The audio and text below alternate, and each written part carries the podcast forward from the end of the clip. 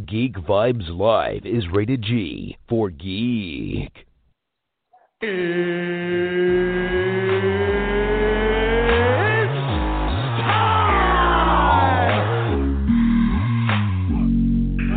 this is Matt Lesher. This is Phil LaMarr. Hey, this is Latimer Taylor, aka the Penguin from Gotham, and you are listening to Geek Vibes Live.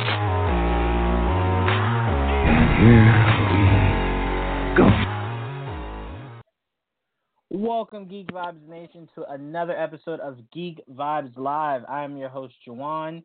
Um, and welcome to another. I just said that. I don't know why I was going to say that again. Um, anyway, um, I am joined by my amazing co-host Nick. What's going on, Nick? What's up? I just want to say, like this episode in particular, it goes out to all the babies, mamas, mamas, Mama. mamas, mamas, mamas, Right. mamas. A hundred percent. happy. Mother's Day, everybody. Absolutely. Um, I, I want to echo that. Happy Mother's Day to both of our moms, the whole Geek Vibes Nation's moms, and everyone else's moms on the planet. Um, it's funny because like I forgot today was Mother's Day because all my mind was on was Game of Thrones. So I was just like, yeah, Oh, Game yeah. of Thrones Day. And then I Game saw a post and I was like, oh two crap. game sevens, like woo. Yeah, it's a it's great busy day. day. It's Yeah. a super busy day. Um, but We should have three Um, game sevens, but we'll get to that on Tuesday. It, we should. We absolutely should, but can't stop that Curry magic. Um, but all right, Rockets let's get into rocket, baby. Rockets are just gonna rocket, man. Uh, I told you before, Nick. I had no faith in those two. Uh, I didn't all right, I was with you. You were right with me, man. Let's get into some trailers. Uh, speaking of new, we have new trailers from Spider-Man, Watchmen, and It Chapter Two. Let's start with Spider-Man. Um, this was uh, this was a lot of fun. I love the disclaimer at the beginning. I love the Yes, disclaimer coming from Tom smart on their part. Holland. Right, and I love it coming from Tom Holland, um, the guy who In his British accent. cannot keep it. Yes, essentially from the guy who cannot keep a secret. You're telling him to reveal a secret. Um, I didn't even no, think about was- that. That is golden. Right, that that'd be like if an Avengers movie came out and Ruffalo was like, "Hey, listen, right. like if you didn't see it, it's like you're you're the last person I want to hear kind of swearing me into secrecy." Um, Yeah. but yes, this was uh, an amazing trailer. I will say, I think a lot of this movie um, is gonna shock us, and I think the reason why I come to that is this is the second trailer. Um, and again, I want to stress this because a lot of people don't know this. Feige had begged Sony not to drop that first trailer um, for obvious reasons, mainly because it's a completely different tone when you watch the first one to this one. Like Right. nothing made sense Yeah. with that first trailer. Um, everything makes sense with this one. Um, so he had begged them not to release it, but they're like, we got to market. We got to market. We got to do something. So we'll put it out. We just won't allude to anything. But to us, it was like, all right, well, first of all, Spidey was was gone. A lot of these people were gone. Like now they're just back, and like you don't speak on it. No one kind of hints about it. But the trailer still felt fun. Seeing Mysterio fully costumed, seeing the jokes, um, the check with Pepper's name on it and not Tony's. Like there was a lot about that trailer that was kind of like, oh man, it kind of feels like like you, you guys are killing Tony and you just ruined that for me. so it, it was a lot of maybe you should have just waited. And I remember, I think you said it, um, Nick. I, I could be wrong. Um, that you couldn't wait. You couldn't wait till after Endgame to start the marketing Yeah, for this movie. I think both um, you Joel and I said that. Yeah. There's just Right, there's not I- enough time. Right. And I just kind of felt like if this was Spy- if this was Holland's first Spider-Man movie, then it's kind of like no, you got to kind of get people on board with him. But since the first one came out, uh, we've seen him it. now. Right. We've seen him now, not counting Endgame and Far From Home, four times, I believe. Civil War, Homecoming, uh, oh, uh, in in um, uh, Infinity, War. So just War. Three.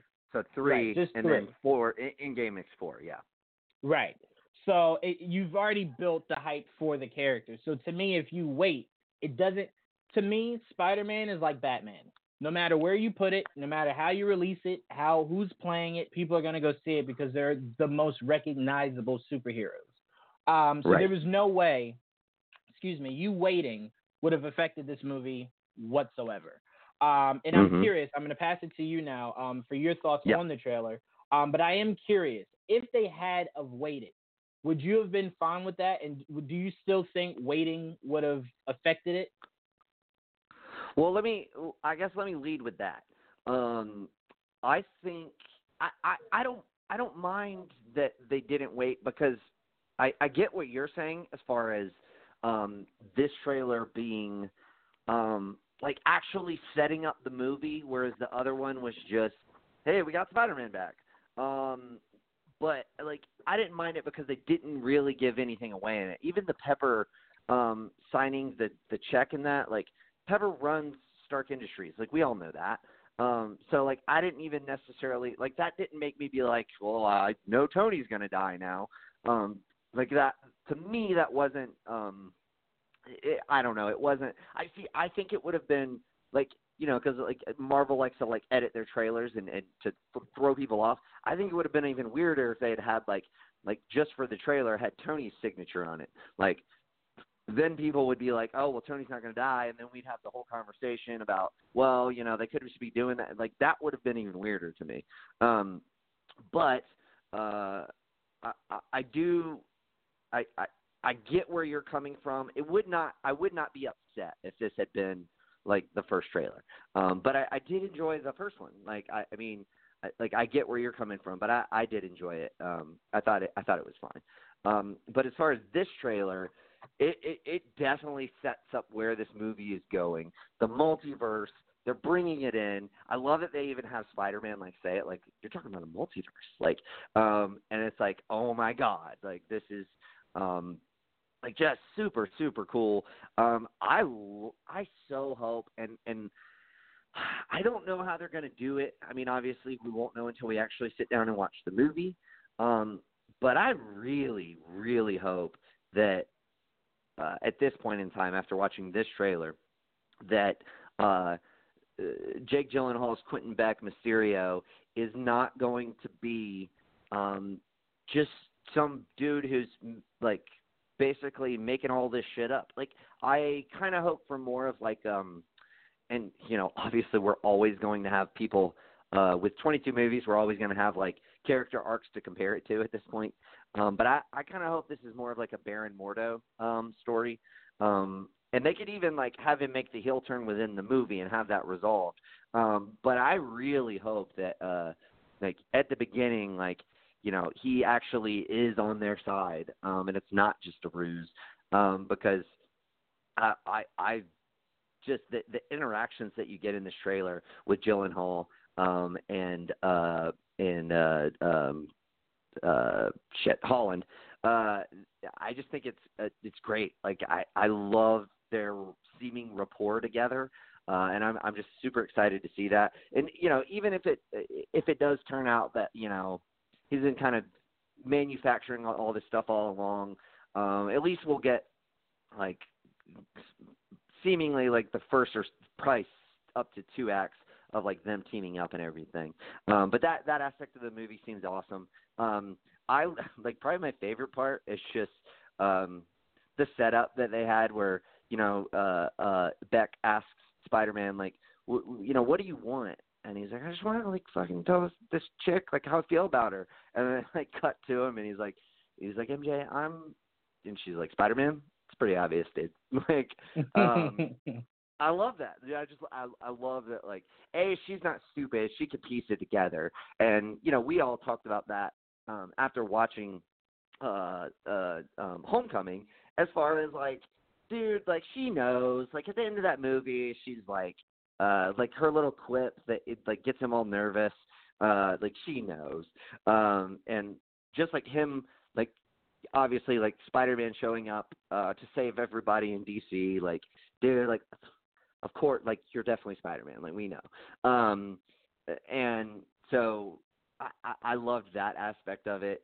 Um, obviously, like having Nick Fury and Maria Hill back, I think is great. Uh, I, I love both of those characters um, a lot. I'm hoping Maria Hill has a bigger role because she hasn't really had like um, really a significant role in any movie, and she probably won't in this one. But I've always like really liked her character, um, and uh, I, I look forward to seeing you know how they carve out space for her in this movie and what you know what she does. Um, but yeah, I mean, just overall, I, I thought it was great. I thought it was charming. Um, the, the humor in it seems very, very fitting, uh, and um, yeah, just it, it looks great. And like I said, the fact that they're using the snap to like tap into the multiverse, like that is um, a, it's great uh, because of how much Spider-Man uh, connects into the multiverse, as we saw um, with the amazing movie uh, Spider-Man Into the Spider-Verse, um, and uh, also just the setup that it gives you going forward, as far as um, you know the questions that we've been asking for over a year now, which is how do you introduce the X-Men? Um, like it would be one thing, uh, you know, you could introduce the Fantastic Four in any sort of various way, um, but how you introduce the X Men is is a lot trickier. Um, in that, obviously, you know, you have these characters who are older, um, you know, i.e., Magneto, uh, Professor X, uh, that you know you would have to, they would have to be established mutants um, to be able to you know teach these young teams, whether it be the X Men or the Brotherhood of Mutants, um, these younger mutants. Um, so it's not something you could just be like, all right, well, the first mutant is now has his powers. Like, I mean, what are you going to start with? Um, like having Professor X be and, and Magneto be the first mutants, and then not have the actual X Men for you know the next twenty years. Like, no, you're not. You can't do that.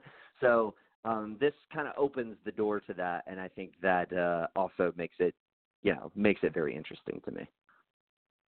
Yeah, I, I will say after seeing this trailer and him mentioning the the multiverse, I remember the first thing I told Joel because I actually saw the trailer with Joel was that if Hulu gets the rights to uh, Netflix Marvel, the best way to explain like where you are present day is to say that all the heroes got snapped and that each of their individual stories oh yeah have existed have existed for five years. So like Daredevil comes back, Kingpin now owns um Hell's Kitchen. Like he owns he's like, you know, he, he kind of rose like he got he got out of prison somehow with a technicality, right. whether it be yeah. whether it be like a um a vigilante is, is who arrested him, mm. not an actual author, whatever. Right. Um, just the idea of now him existing in a world that's existed without him for five years. Yeah. Hell's Kitchen's been I unprotected that, for dude. five years. Um, yeah. you can do the same for Luke Cage, great. Iron Fist. Um, and it'd be great because I told him I was like, picture how great it would be for Iron Fist's story if Danny disappeared, but um, I can't remember Colleen didn't.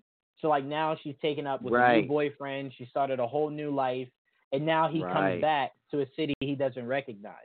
Um, right, it'd, it'd yeah. be perfect. It'd be the best way to explain what's happened from the time that the episodes ended, uh, like all the seasons on Netflix ended, to you now picking mm-hmm. it up now. Um, and I think that would be awesome because picture, because the Defenders are like the Avengers of television. So like picture right. not having any Avengers for five whole years.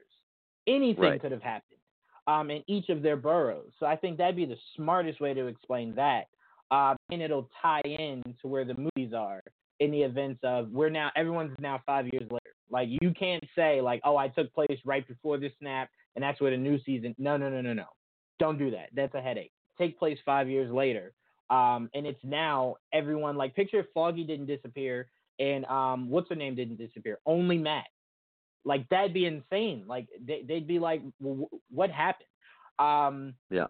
and see, and, and you know what? I think I would have um I would have most of them have been snapped, but I think you could pick and choose the ones who weren't. Like I think it would be super cool for Punisher to have not been snapped, um, and for him to have had we don't have to like tackle it on screen, but we can like mention it or something. Um, for him to have had like a like a Will Barton um uh, I'm sorry, Clint Barton.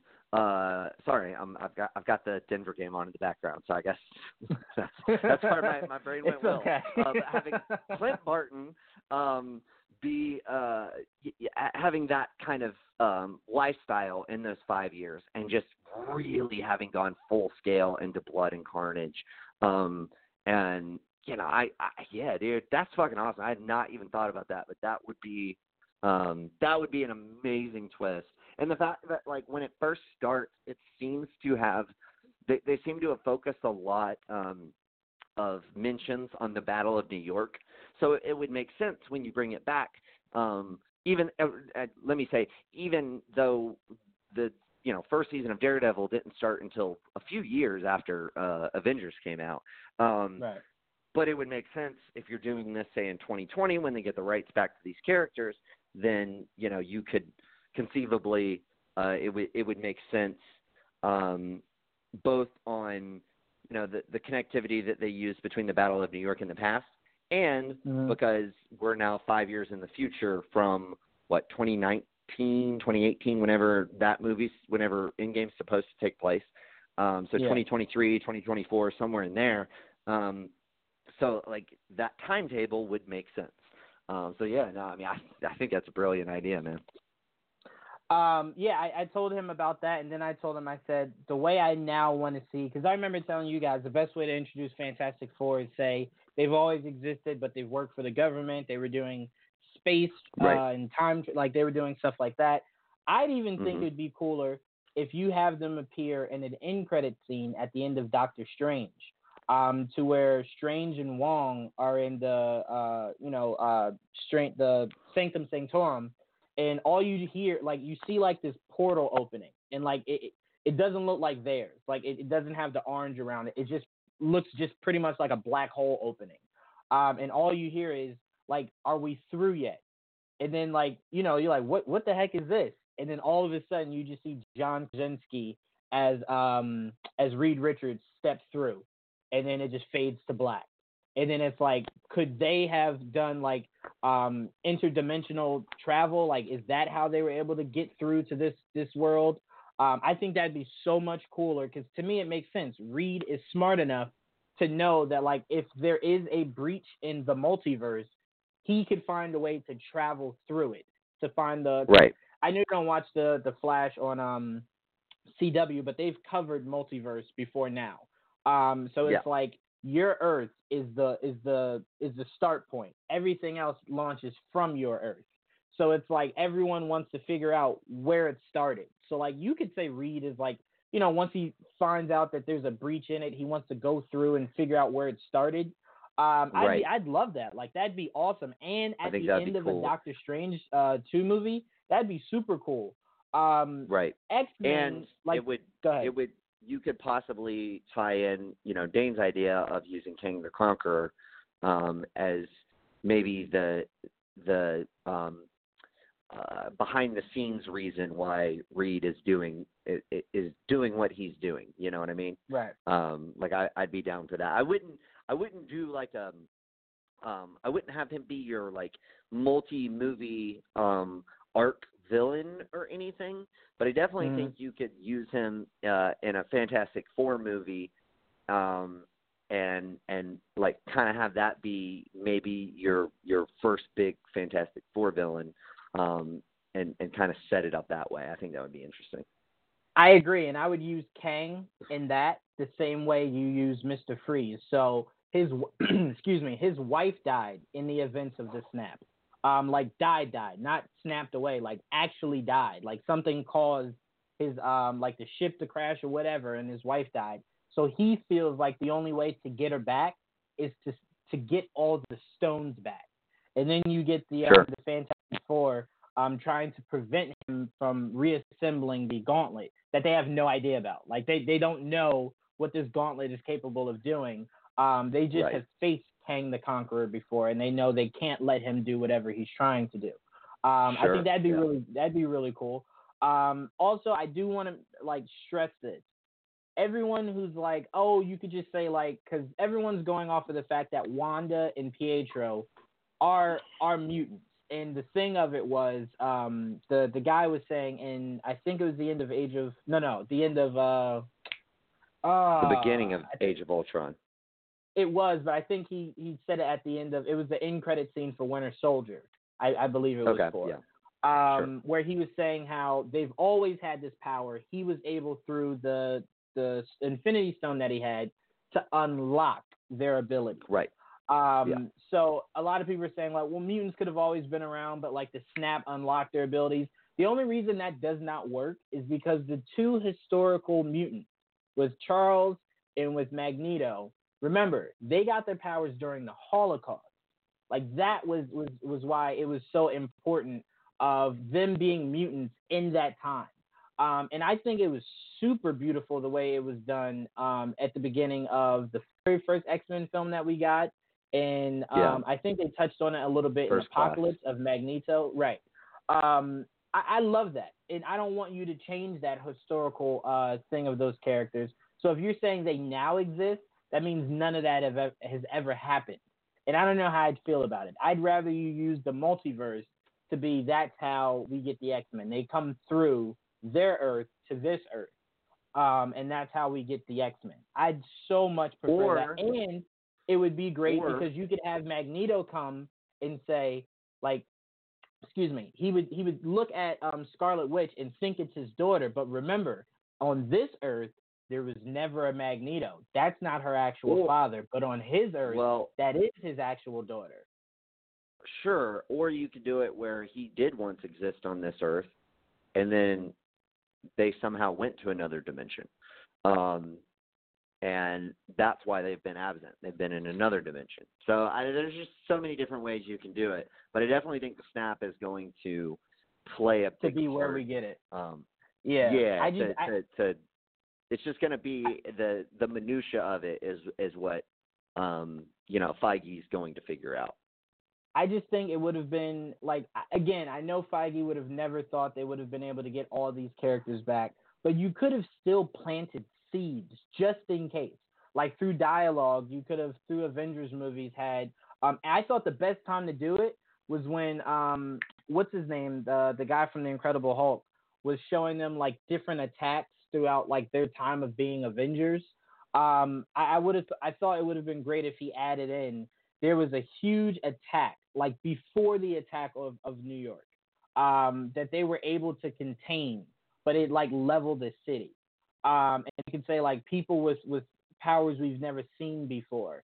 Um, and then that's Sure. why they were so they were so anxious to get a hold of the Avengers because they couldn't contain the people who did that first uh, event. I thought if you had planted Sure. a seed like that, you then could have introduced them without any like it would have made so much more sense. We were like, oh well, they existed before. They were the reason of that first attack that we never Or really heard just- of besides just in Civil War. Or just something as simple as and and I don't know maybe maybe it is there on on that map, but the map I don't remember what movie it is, but the map where you know uh, Nick Fury I think it's in Iron Man two. Um, It is. where like Wakanda's on the map and Atlantis is presumably on the map. Having uh, what is it Genosha? Is that the Yep. the Yep. Yeah, um, having that on the map, um, just in in the basic geograph, because none of them are labeled, but just having it, it, it like the basic geographical region, and maybe it is, I I don't know, um, but uh, but yeah, I mean that even something subtle like that could could you know potentially work. Absolutely, and I will say last thing to wrap up um, my thoughts on on Far From Home that I feel like I didn't even say one word about. Um, but uh, I will say I agree with you. I did love Jake Gyllenhaal and um, Tom Holland's rapport together, but I will say seemingly this will follow. And again, you don't understand this reference because you never watched the show.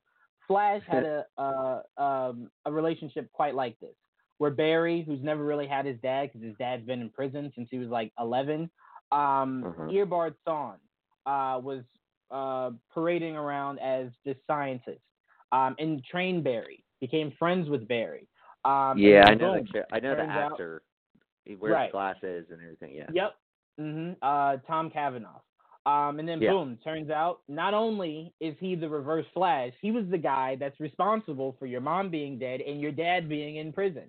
Um, so it was one of those gut wrenching moments. If you had never read the comic and you were just watching the show, it hit it, it hurt you because it was like I just spent like ten to twelve episodes like thinking that they were they were together. He was like a father figure to him.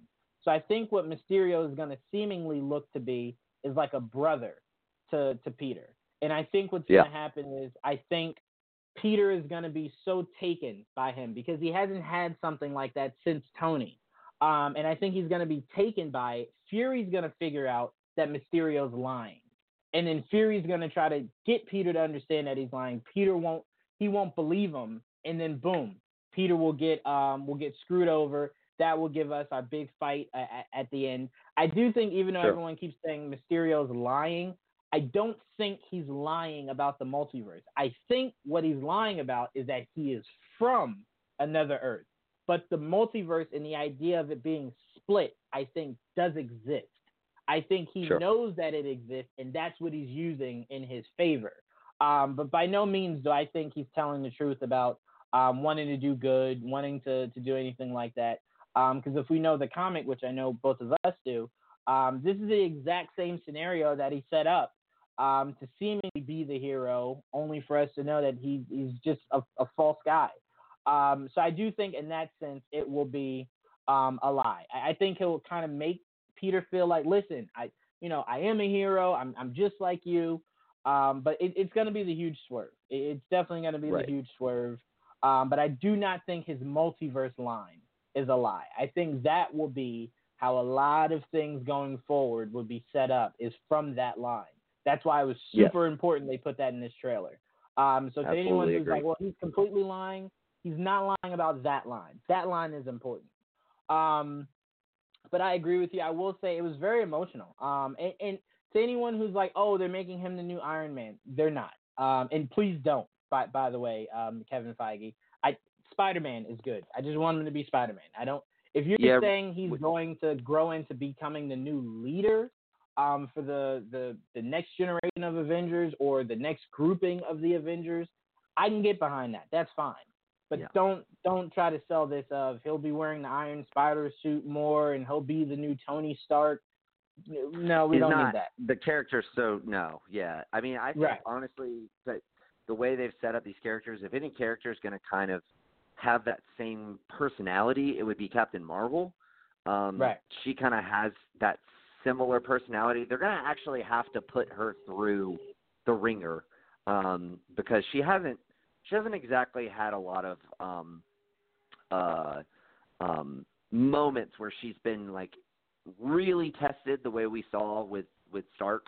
Um, so they're going to have to like figure that out, and I think they will. I think that I think essentially um, the way that I would kind of liken this um, her trajectory is the second movie will be her Empire Strikes Back, where you know she is essentially just like you know she you know has to go through so much different shit and finally meets a foe you know worthy of her and all that.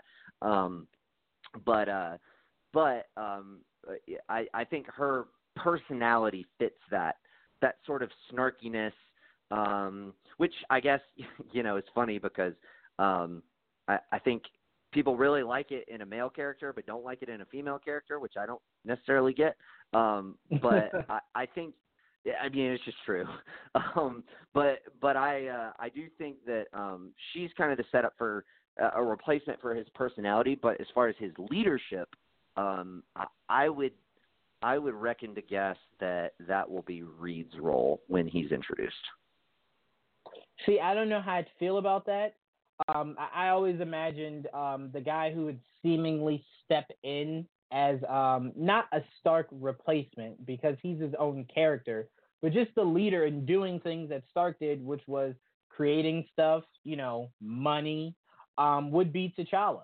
Um, mainly because T'Challa has Yeah, the I can see backup of. Shuri, um, who not only could be the brains of Stark till Reed gets there, um, but could also, you know, help them financially.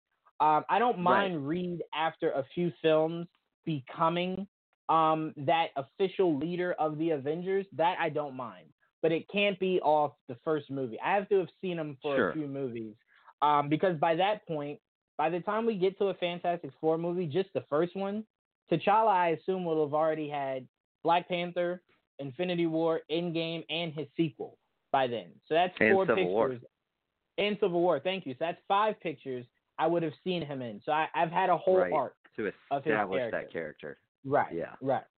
Um, so as long as they do that, I'm completely fine with it. Um, I will also say um, I'm gonna go out on a limb here, and it's gonna sound like like where did this come from? I kind of feel like Happy doesn't make it out of this movie. Um, and, and the reason I got that feeling is because um, I kind of feel like now that Stark's arc has wrapped, you seemingly start to wrap all of his arc, and all of his arc would Hmm. be Pepper. I don't. his daughter. I don't know how I feel about be that. happy. I only reason I'm saying that is because, and I don't think it's gonna be uh, uh too much of a hurt on Peter. I think it's more so for us, the, the people who have become invested. We've seen him since the first Iron Man. I don't. I don't like. So here's the reason I don't like that, um, and it has Mhm. nothing to do with like Peter and his story. I just feel like they, like the end of Endgame, they really set him up to try to be the the sort of father figure to Morgan, um, and I would not like it for that purpose, which they wouldn't address if they did it, but um, like I want him to be there, and I think he's he's certainly trying to do that with um, with Peter too. Um, but you know, he he's definitely trying to do it uh, to a greater extent with Morgan, and to try and um, you know uh, do his best to fill those shoes. Um, you know, to, to essentially to honor Tony's memory. So that's I, that's why I wouldn't like it. the thing with Morgan though, I, I get your point. I get your point as far as um the the Peter arc. But as far as Morgan, I'm gonna be completely honest with you, Nick. I don't think we'll ever see her her character again. Here's why. Probably not, They- but I don't. I Go don't- ahead. But that still doesn't mean like I'm still gonna like in the back of my head if he dies, be like, well then who's gonna? What, what about Morgan? like I'm just gonna. That's where my head's gonna Rhodey. go. You know. You got Rhodey. We've never seen any Ah. family on Rhodey's side. I'd be fine with Rhodey Yeah. kind of stepping in and helping, not being a father to her, but just helping But out. But here, here's the thing: if she was gonna have Rhodey, then Rhodey needed to have that moment with her at the end of Endgame, not not Jon Favreau. You know what I mean? Like that that moment is very important, and I don't I don't I don't want that. I I, I dread the thought of that moment um not not really meaning anything. you know what I mean? Yeah, no, fair enough. I, I I I feel you there. I definitely feel you there. It's just a feeling that I have. It's, it's definitely just a feeling that I have. Um, I could be completely wrong. I probably am. Um, but let's move on. Um, let's talk. Let's talk Watchmen. Um, this trailer was. I loved it. I loved everything Really? About this trailer. I was a huge Watchmen fan. Um, uh, the oh movie. no, me too. But like I haven't really read the. I- go ahead. I'm sorry. I didn't love it, but I want to I want to hear and and I'm I'm right there with you. I I have um I, I unfortunately I've it's been on my like list of to-dos for a while.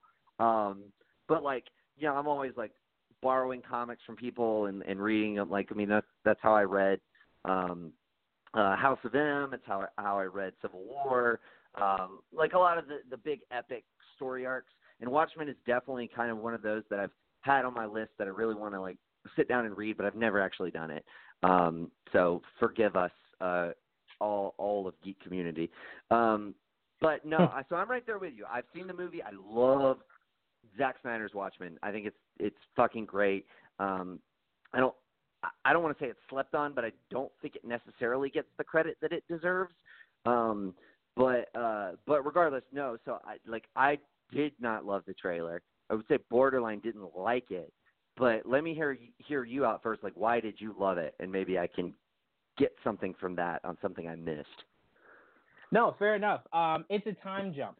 Um, I love the time jump. I, I love that we're almost about two decades away um, from the events of the end of the first uh, of the end of the the Watchmen movie. Um, what I love Mhm. the most because I love characters like Rorschach, like um, the Question, like Batman. I love that at the end where you saw his book, he made a book of all the events that happened. He mailed it. Yeah. It was shipped to someone who is um, a reporter or, or, or of some sort. That book Yeah, for is a- the for reason newspaper. we have. Yes, yes, newspaper. I'm sorry. You're right. You're right. I'm sorry, newspaper. Um, that book is the reason we have a Rorschach fan club. Um, and- Yeah. and I love that. I love that. What I would love more about that fan club is if we had one definitive person who is supposed to be like Rorschach, who leads them. Um, if it turns out to just being a fan club and there's not one definitive person that leads it that kind of gives you that Rorschach feel, I'll be a little disappointed from it. Um, Yeah. Rorschach is one of those characters that like I, I don't want you to now that he's dead, we can't ever have another Rorschach. I want there to be more. Um, I, I loved it. I love the um the bad guy that we find out is the bad guy at the end of Watchmen. Um, Jeremy Irons is his character 20 years later. Um, and he's Ozymandias. Uh, yes, thank you. He's finalizing his plan of, of world domination um, with the Doomsday Clock. I love the tick, tick, tick that you heard throughout it. I love that Regina Mhm. King's character is going to be kicking some butt. Um, and apparently, you could be a vigilante, but you have to have a badge. I love that. I love every bit of that. Um, and apparently, she is one of them. Um, I, I just love the, like I was saying, the whole clicking of it, uh, the, the clock ticking of it, the doomsday aspect of it. And to anyone who's like, oh, like you mean like what they're doing now is Batman? No, there, there won't be a, a, Bruce Wayne picking up the the comedian's pen. It's not that doomsday. Um, it's the original one of the end of everything. I think we will get um, what's his name back, uh, the blue guy, um, uh, Doctor Manhattan. Um, I think Yeah. we will get him back. I think it'll probably be in the finale. Um, you know, because this is definitely getting a, a second season. This looks like it's going to be epic. Um, but no, I, I I love those aspects of it. Rorschach. Once I saw that, like, it didn't die with the movie. That was really what sold me. That was the biggest thing I loved of of the first sure, um, yeah, Watchmen. that makes sense. And I am really curious of Owlman. I, I think is who it was. Was it Owlman? Um, that Patrick. Uh, yes. I, Yes. I'm curious. Do we see him? Do we see him come back? Like, what does he look like 20 years later? Um, so a lot yeah. about this just kind of leaves me curious because the first Watchmen left us with a lot of question marks, and this show seemingly taking place again, technically right after it, but 20 years later, um, is going to answer a lot of that. Um, and it just intrigued me. Now, again, this was just a teaser trailer. I think the first official trailer will be at San, uh, San Diego Comic Con, um, where you see them all come out. And I think that will really drive it home a lot more. I think that might sell you a little bit more, Nick, um, is the full trailer where you can kind of flesh things out a little bit more. Um, but yeah, that those were the, the biggest things that I love because again, it wasn't much because it was just a teaser. Yeah, see, I think even just uh, with you discussing it just now, and see, I didn't know this took place 20 years later. So, like, Yeah. I left. See, I left like watching the teaser of like just asking questions, like, why does what what's like why are there so many Rorschachs? This is obviously not like Rorschach, um, because like they're they're the masks don't move, you know, they don't like um and and like so I, it just confused the hell out of me i had no idea what was going on i didn't feel like they offered any like they didn't i don't think there was anything in the trailer to and maybe i just missed it that but that let you know it was 20 years after the event um well, the which Oh no, it, it- didn't, but it kind of did because if you know um, who Jeremy Irons is playing, you know it, it's not him taking the actual actor spot because we know how young that actor was. So we knew it Sure, had to yeah. have been somewhat of a significant time see jump but i did from that event. like i yeah and see i guess i just i haven't followed this closely enough to be to have been able to pick up on that and if if i had had that kind of explanation going in i probably would have appreciated it more um because see that was my biggest thing. I just watched it and i was like what the fuck is this? Like what the fuck is going on? Like i have no idea um and, and so like with that you know with information when new shit has come to light uh for me um i uh, lebowski reference uh i um i you know i it, it i'm starting to like kind of try to piece it back together in my head um but yeah i mean it, like you said it's a teaser um it, it it's not like it's not going to give you a whole lot but i i feel like they i don't know i feel like even just like something to like 20 like to say like 20 years later or something like that like to start it off that way might have been smart. Um just so like people i guess you know like me or even you know people who are even less in the know than i am would have um some kind of framework you know to to know what they're looking at. Um but yeah i i wonder how it's all going to work because i one of the one of the things that did stick out to me was um I, I guess kind of like what you were uh, saying with the you can be um you can be a vigilante, but you got to have a badge. And and there was like a scene in there where one of the characters, I think it was the the, the cop who says the little tick-tock thing at the end, who I I know who that is. I can't place the name because I don't have the face in front of me. Um, but like a very a very really solid character actor. Um, but uh, I think it was him who basically said, you know, we thought they were all gone, um, but it like turns out they've just been in hiding this whole time. I like I was wondering like who is he talking about? Like is he talking about the Watchmen? It, it, it like um I, you know I don't know I don't know what all this is. Um, but now that I tell you this, now that I know it takes 20, 20 years later, takes place 20 years later, um, I do kind of like the cult of Rorschach, like the people who are the seekers of the truth, no matter what the truth um, sort of means, you know, like, um, and, you know, I, I, I hope that they really kind of focus on that, and I agree with you. I think they do need to have um, somewhat. You, know, you don't have to replace Rorschach. The, the the the leader of the group doesn't have to be like Rorschach, but they do need some kind of um, leader within that group. Some maybe somebody who's a little more enigmatic than Rorschach. Um, you know, because Rorschach couldn't actually lead a group, so I wouldn't expect him to be like Rorschach. Um, but uh, but you know, who's who leads the group for you know essentially the people who are um, you know uh, trying to find the truth no matter what the cost is, uh, and and that is an interesting dynamic. Um, it kind of reminds me um, a little bit of like at the end of V for Vendetta when all of those people show up wearing the V masks, um, wearing the Guy Fawkes masks. Um, like uh, you know, it, it basically um, in, in in support against tyranny. Um, and this is similar to that, more so, I guess, in support um, against living a lie. Um, and so, yeah, we'll be interested to see how that will play out. Yeah. Okay. So I, I have here. excuse me, Nick. Um, I have here. So seemingly, again, this was not said in the trailer, um, but seemingly it's going from the 1980s to present day. Um, mm-hmm. So so that's you know so that's seemingly going to be what the uh, essential time jump is. Um, but as far as what you were saying about Rorschach, I think the biggest thing to me is um, I agree with you. He's not really a leader, so you wouldn't essentially necessarily be a leader. Um, but I guess to some degree they just follow you because um, because of how dominant you are. It, that's why I want if one guy stands out, I want him to be as badass as Rorschach. Obviously, he won't be exactly like him. Um, same way that when Bruce was seemingly dead and Nightwing filled in, he wasn't as badass as Bruce was. Um, but he did the best he could. That's all I want. Right. That that's just all I want. I agree. Um, and I don't even need the mask to move or anything like that, but I would like something that's distinctively different in his mask than everyone else's. I would love yeah. that. It does not have to move, but just something so like when we see him, we're like, oh, that's the guy. Like that's him. Um, he doesn't have right. to have the hat and the the trench coat. If he if he does, I'm fine with it. But it's it's not a necessity for me.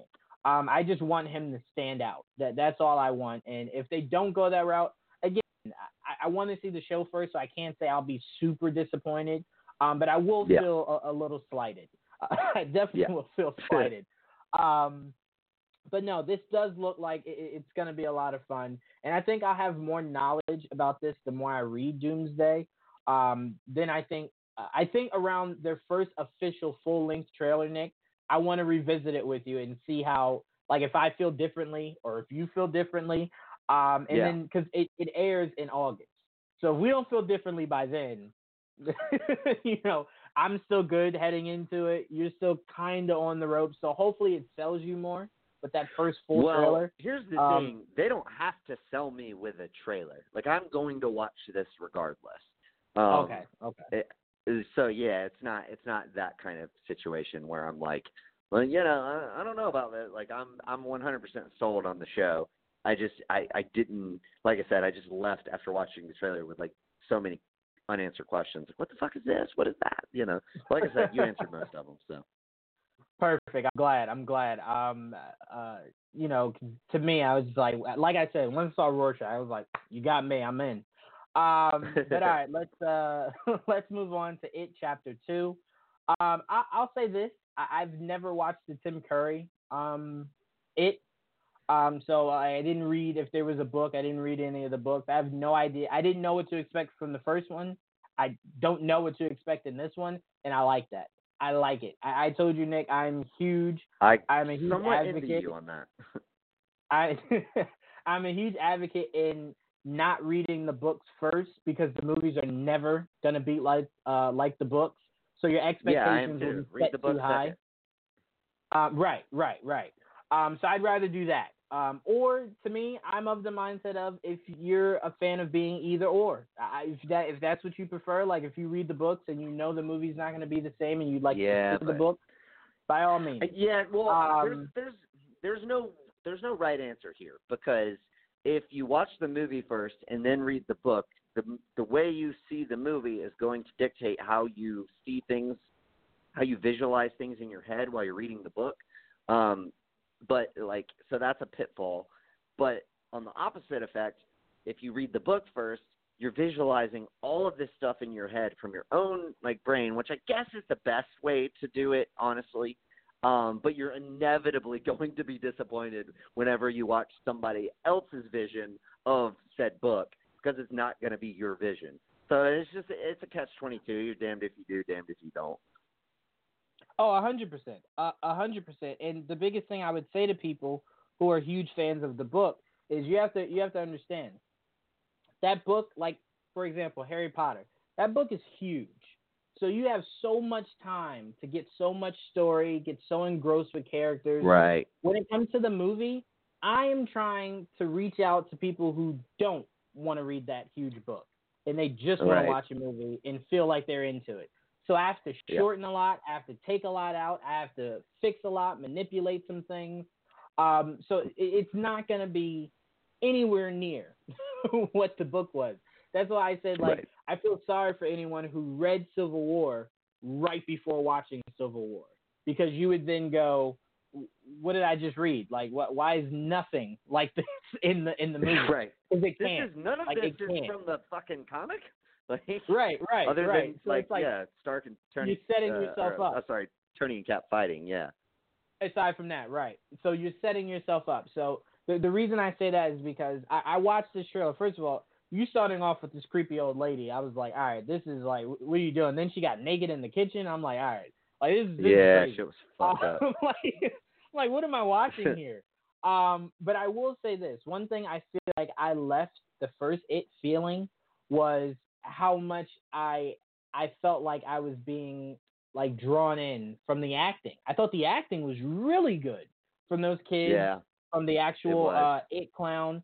So I kind of feel like with this one, you can't then bring in huge names and I not feel like acting is what was the best thing when I left this movie. Um, so from the trailer, again, I felt like this was a teaser trailer.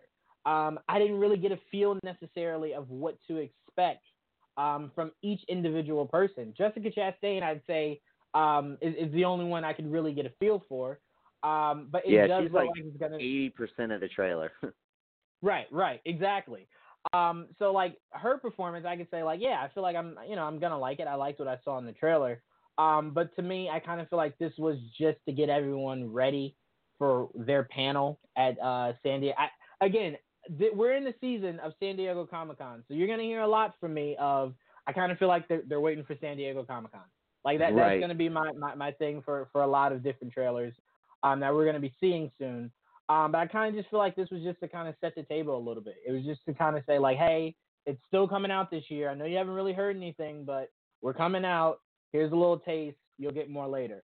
Um, because I think it Yeah. comes out October, so it's like it- we're not that far from it. So, um, but Nick, I'm sorry. Your thoughts on the It Chapter Two, uh, Chapter Two trailer?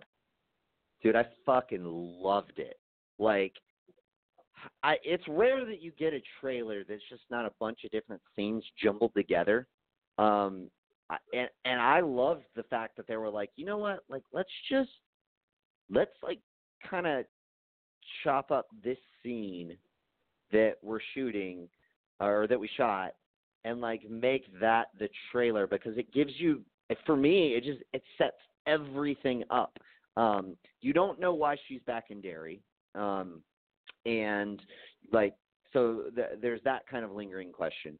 Um but as far as like just her um being able to like kind of piece together like everything like, this is weird like not like we're everything's not all right here. When she um I can't remember what what the old lady says, but when she says the line that really creeps her out, and then she just has this blank look on her face with this smile, like I was like, I oh think my god, she- this is creepy as shit. What? I think she was referring back to um she had asked her she was telling her about her and her dad and then I think she asked her and then said something about um Jessica Chastain's character's dad that like only she would have known. And I think that's what really was like, all right, what I what the hell is going on I here? think I felt like that came later, but maybe I just missed it. But like, but nevertheless, like that like moment um was uh, very creepy. Um and then yeah, for like her to be kind of lingering in the background whenever Jessica Chastain is not looking, um that was obviously really fucking creepy. And like you said, like like there's a scene of her like walk by naked, and you're just like, what the fuck? Like it's just weird. And like I'm all for weird fucking horror movies. Like the weirder the better. Um and you know, I I didn't go into it with huge expectations. Um like I waited I think until it came out on HBO, honestly, um to watch it cuz I just I I had seen I, I have seen the original. I've never read the book, but um it's it's it's a slog of a book. It's like fucking three thousand pages or some shit, maybe two thousand pages. It's it's fucking really long, way too long for me to like commit to. Um, and it's I've I've heard it's like a difficult read, like it doesn't flow well. Um, but nevertheless, um, uh, I came away from the first movie being like that was really good. Like that, it, like I kind of liken it to um, like on par with um, Don't Breathe. Um, in that Yeah. um it, it it's it it's like it's of the same quality in my opinion. It has the same um sort of style to it um but it's not your typical jump scare comedy or comedy uh horror movie that like everybody like rushes out to theaters to see and like talks about how good it is and I'm just like yeah this this doesn't interest me at all. Um and you know like it it so that was the big thing about it. Like i like i would just like if you're to get me to see a like sit down and watch a horror movie like the best thing you could tell me is like dude like if you like the shining you'll fucking like this. Like okay. Like then i'll fucking i'll sit down and watch it cuz like that's my brand of horror movie. Um but uh this it, and this neither one of those movies were that but they weren't too ham-fisted with the jump scare uh tactics that so many horror movies rely on nowadays. Um and I uh so yeah, I, I thoroughly enjoyed it. I liked the fact that they um separated like they didn't try to stuff it all into one movie. They they separated the two chapters. I thought that was a, kind of a smarter way to represent this story on screen than what the um original uh TV movie did and what the book does. Um but yeah, dude, as far as this trailer, like just for them to like basically show bits all from the same scene, for that to be eighty percent of the trailer, I was like, dude, that's that's fucking great. Like I I like that so much more than you just jumping around. Like I put it this way, I like this trailer so much more than I liked the first trailer from it, where you know like the the I think that I don't remember all of it. It definitely had like the boat, you know, the little sailboat uh going down the sewer drain, which is like a very iconic shot, um, even from the TV movie. Um, and then it had, you know, him walking down in the cellar and then, you know, the it um clown like running out like all, all of a sudden and it was like, Oh, fucking jump scare fest. Like I don't fucking care. Um this did not have that at all. Like I don't think there was like a quote unquote jump scare in the whole fucking trailer. It was atmospheric. It was building. Um and that is what I want to see um, and I, I that's why I love it so much. That's why I love this trailer so much. And I, I, it, it's like, it's really got me like hyped, um, like both being pleasantly surprised by the first It movie, um, and then this trailer. I'm like, yeah, I think I'm gonna have to go see this in theaters this go around. Like, I really do. Um, and it's been, I couldn't tell you the last time I went and saw a horror movie in theaters. Like, it, it's been a long fucking time. Um, so like yeah, I'm I'm I'm super hyped for this, and I can't I can't wait to see it. Um, and, oh, and just really quickly, also like like you said, we didn't really get a, a, a beat on all the other characters. Um, I I did find it interesting, like um, uh, James McAvoy's accent.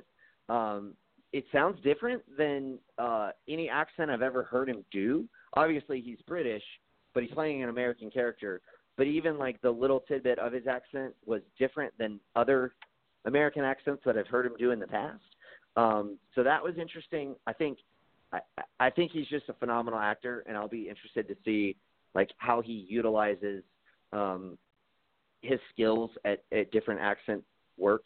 Um, you know, to, to portray, I guess, what would be the main character throughout this movie, um, and uh, and and just you know, the other tidbits of the actors we got, they all seem um, obviously it's a it's a great group of actors, um, but uh, you know, it seemed um, uh, they they all seem like they're you know probably going to do a fine job with what little bits we got from them, um, and they're definitely setting up the big showdown very well.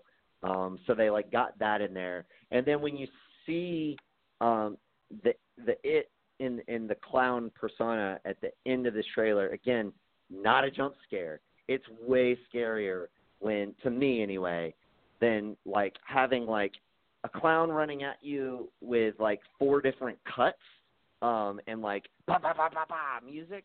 It's like way more eerie for me like to just see his face pop out of the shadows and smile. Like that's way creepier to me. And so like i'm just like dude like they they punched every fucking button that i would want in a horror movie in the trailer and They'll probably, honestly, the second trailer will probably be the quote unquote jump scare trailer, and I'll be like, uh, the first trailer was way yeah. better. Um, but nevertheless, yeah, I, I loved it, man. I thought it was great. Yeah, it seems like they're like, all right, how can I get Nick to actually go to theaters to see this? All right, we'll take right. out all jump scares. We'll sell yes. them, and then the second one, we'll tell them, "Ha, jokes on you. We're nothing but jump scares." right. No, they'll be like, well, you know, all right, now we've got like the people uh who like hate the the trendy jump scare horror movies that are coming out today. We've got them interested. Now we got to like rope in rope back in all the fucking plebs and sheep who love the jump scares. no offense to anybody who loves the jump scares. it's definitely a newer generation kind of thing. Um so I I definitely would understand why people would like the uh or not necessarily like but wouldn't be opposed to jump scares.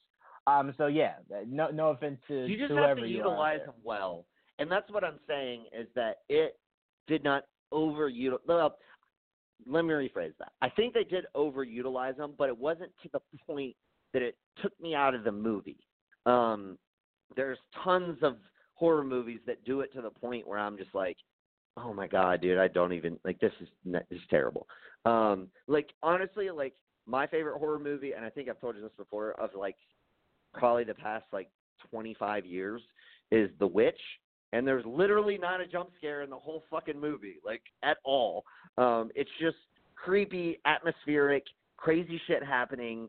Like it, it, it's it's um, it it is a masterpiece, and it's amazing because it was the the the dude who made it. It was his first movie, um, and like for any of our listeners, if you if you like horror movies, particularly if you have my sort of brand of horror movie in mind, I, aka something uh, you know more closely related to The Shining, um, then definitely go fucking watch The Witch because it is fucking amazing. It's it's funny you say that because one of my favorite horror movies in the past 15 years um, is Sam Raimi's Drag Me to Hell, which is nothing but jump scares.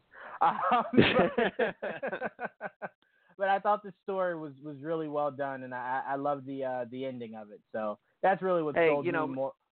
I'm not. I'm not here to preach. You do you. I'm just here to give an opinion. Nick's like, in my mind, I think you're trash, but no, do you? Do you? no, I don't think you're trash. I just think you tasted trash. let's um, let's let's move on. Let's get into our, our main topics. Um, let's talk some DC. We got a lot coming out of DC. This first one I know Nick will love the most.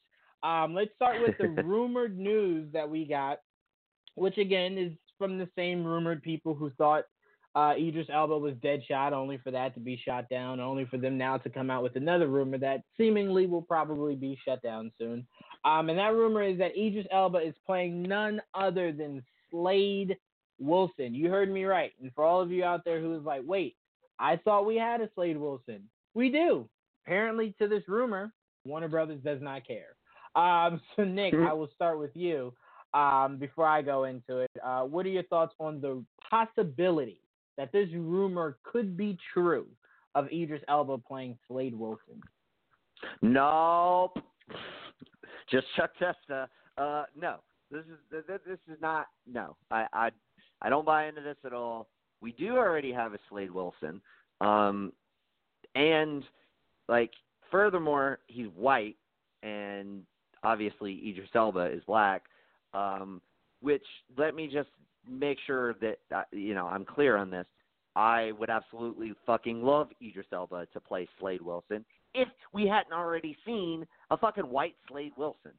Um, so obviously not the same character. The only only way you can get by with this is by having some kind of presser to say these are the movies that you disregard. These are the movies that are still connected in this universe, and like you've already chosen to keep going with this universe. Don't do that. It doesn't make any fucking sense to me. Um, I I just think like I, I think he's going to be Bronze Tiger. I think it makes the most sense. Um, he's one of the most prominent members um, of the Suicide Squad. Um, very intriguing character, um, a character that you know we've never had the pleasure of seeing um, on the big screen, and even like we don't usually get like we've seen a lot of Slade Wilson, not on the big screen, but you know obviously we we got to see him in Arrow. He's been in a ton of of the animated movies. Um, like Bronze Tiger's not somebody that we get to see a whole lot, and I I just feel like I'd rather see that and then like let's keep Joe Manganiello and like like rope him in, you know, at some point down the road. Um, so, I guess where I lie on this is if if there had not been any Slade Wilson, I would be 100% in favor of this and might even actually be more in favor of Elba playing Slade over Bronze Tiger. Um, but because we have, I don't I don't want it. I don't want to see it. I, I don't want to hear about it. I I don't think it's true. Um, so like again, no, uh, I I don't buy it. I, I I just I I think and it's to me it's like no coincidence. It's the same group that said he was going to play Deadshot. Like, um, I know you got to shoot your shot and like you're just running with whatever whatever source you got it from. But you know, I don't know. Maybe you should check your sources. Um, and, and, by the way, for anyone listening, Nick's not referring to me because this is not my rumor. He's referring to whoever the rumor came from. Um, right. Yeah. I, I, just didn't want someone to listen at the wrong point and go, Jawan, your source Damn, he's just like he's telling Jawan off. What the fuck? Right? It's like, yeah, no, no, no, no, no. This is not from no, no. Um, I, I, I will say the only bit of credibility I give to the rumor is that Titans, the show, they made Slade Wilson Hispanic. Um, so I do think they do like the idea of Slade not being white. Um, and I do think uh, I, said this to you be, before in our in our, um, our, our pre-show. Um, I do think they like the idea of Deathstroke extending himself to more than just one franchise. Like I'm gonna tell you this right now: Idris Elba versus Zac Efron Nightwing, sign me up. Idris Elba if Ben hadn't left, sign me up. Um, it's just Idris Elba works. He just works anywhere you put him. Um, well, outside of that horrible movie he did with Matthew McConaughey, but we won't talk about that. Um, Idris Elba just works. Um, and he's way more marketable than Joe Manganiello. He just is. He is. I, I do get your your hesitancy on the fact that we've already seen a Deathstroke Um, so it's like you're changing the guy we literally just saw. Um, I, I just I, I don't think like this isn't the MCU in a sense where it's like, all right, like come on, man, like you've been doing things so well, like wh- why are you messing things up? Like what are you doing here? I don't think Warner Brothers has already come out and said we're not looking to do connective tissue. We're just making good movies. I think when they said that, that was their way of telling us we don't care about what you think should be connected or what should really truly make sense. We just want to make movies. Um, and I think See, them. I get that. Go ahead. I, I just real quick, I get that. Um, but I think there's a there's a middle ground there. Like you don't have to rely on these movies having to connect with one another, one another. But I think you should have a baseline of continuity. Like you shouldn't like unless you're making an Elseworld movie, you shouldn't have uh like a character who shows up and he's like obviously white and then actually he's black.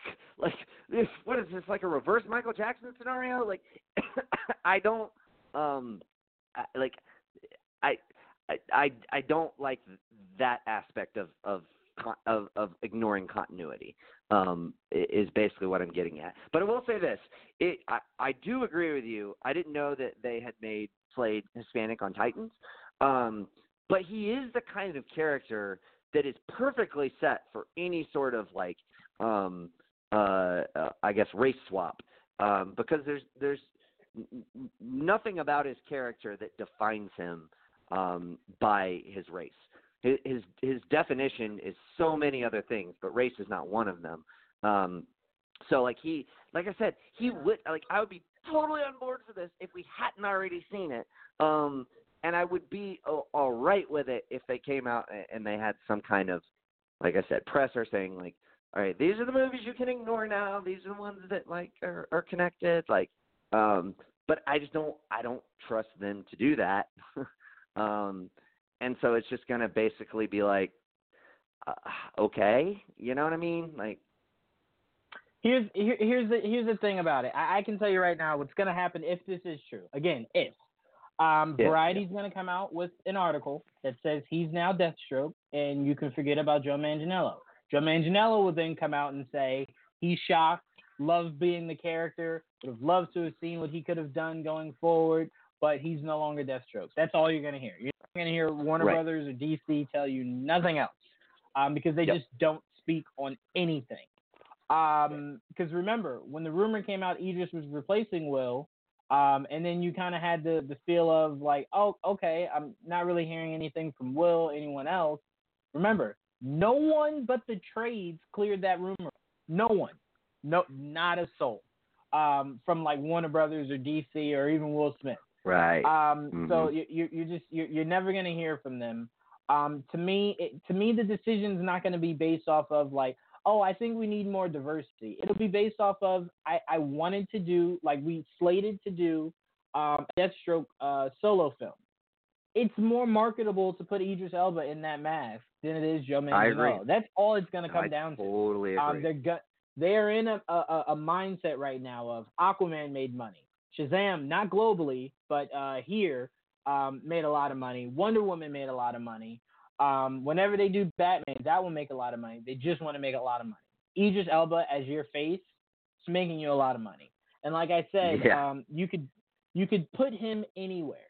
And the why I say Nick, I don't think continuity matters to them is because if Matt Reeves' Batman takes place in present day, they're giving us a middle finger because you're telling me you somehow magically went from 50 to 25, and we're supposed to just not really question that. So that is their way of telling you it doesn't matter. They don't care what we think, what we want.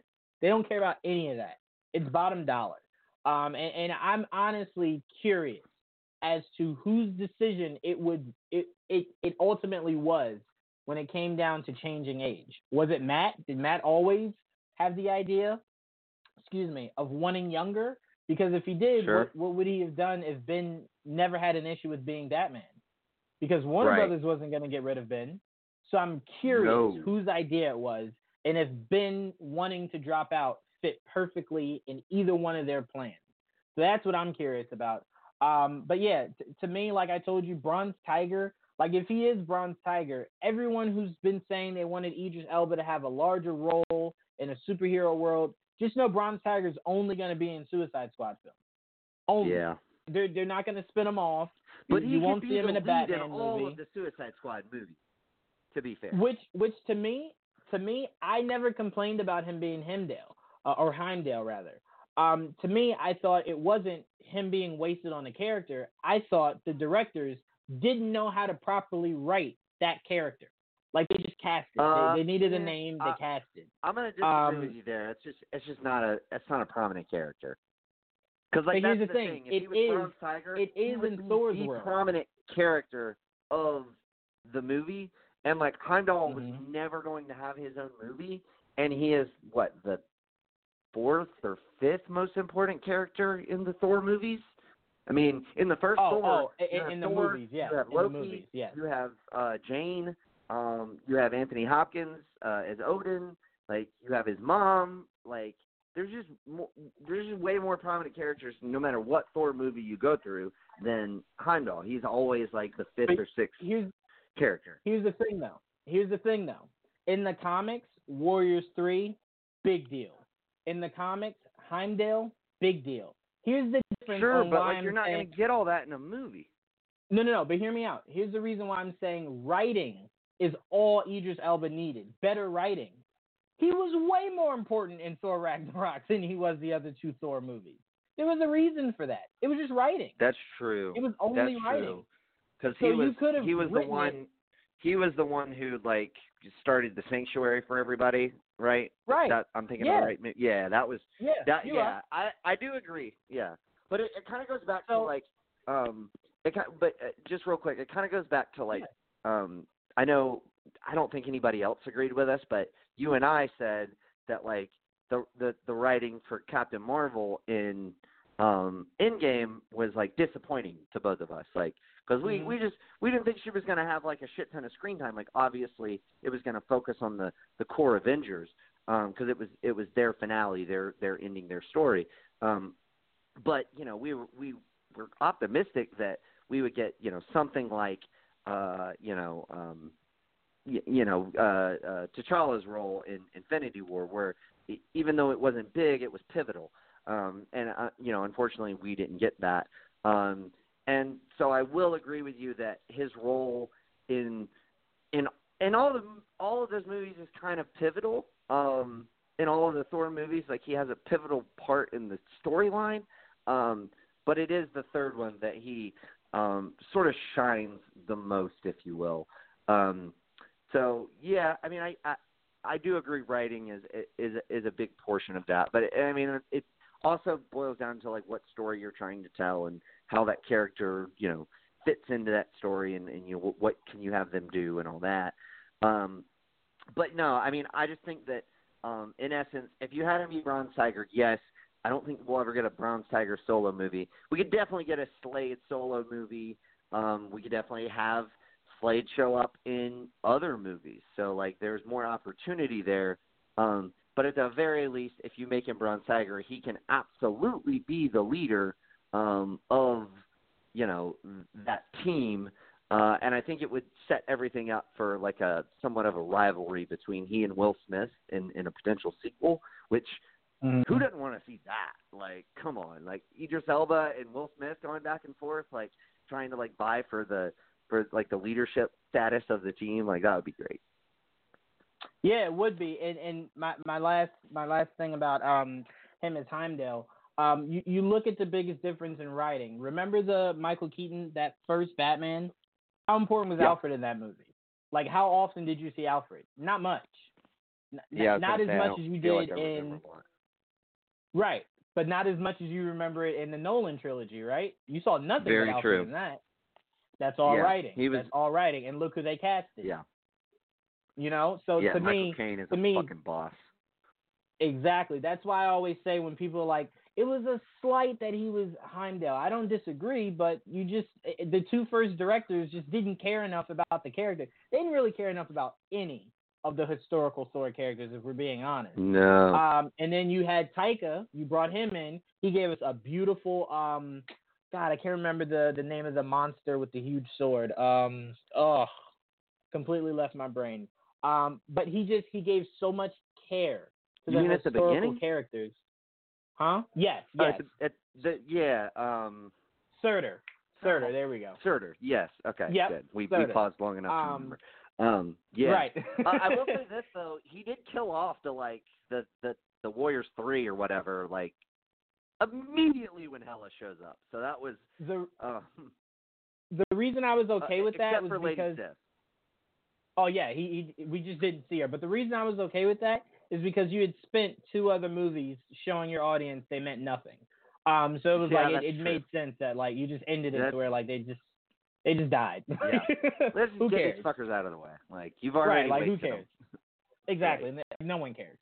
Um, but all right, Right. let's let's move on to another rumor that was actually um kind of you know disproven. Um, the rumor of Michael Rooker, uh, rumored to be playing King Shark. Apparently, Michael went on Facebook uh, to come out and say that news about him joining the Suicide Squad is not true. Again, I will tell fans who feel vindicated hearing that for the a billionth time. Actors never tell you the truth. You hear it from the studio first, the director first, then the actor. You never hear it from the actor first, unless it's like Will Smith that got a role, and of course they're gonna let him tell you. Um, but like, no, you usually never. Actors always lie. Like they they never come out and go, oh yeah, this movie doesn't film until like later this year or next year. I'm gonna go ahead and be the guy that spoils it. Yeah, I'm I'm in it. I'm King Shark. No, never. Yeah, I mean, I think so the- he could still yeah, I be think- lying. I think the biggest the biggest example of that is Ben Affleck, you know, pretending he was going to be Batman, still be Batman for like two years before you know he finally said no, I'm not. Right, exactly, exactly. So to me, they lie. That is just what they do. It's in their contract, honestly, if we're being real. Um, but Nick, uh, your thoughts on if he were playing King Shark, um, your thoughts on it, and with him saying that he's not, is there any other character you would have liked to have seen Michael uh, Rooker portray? Huh.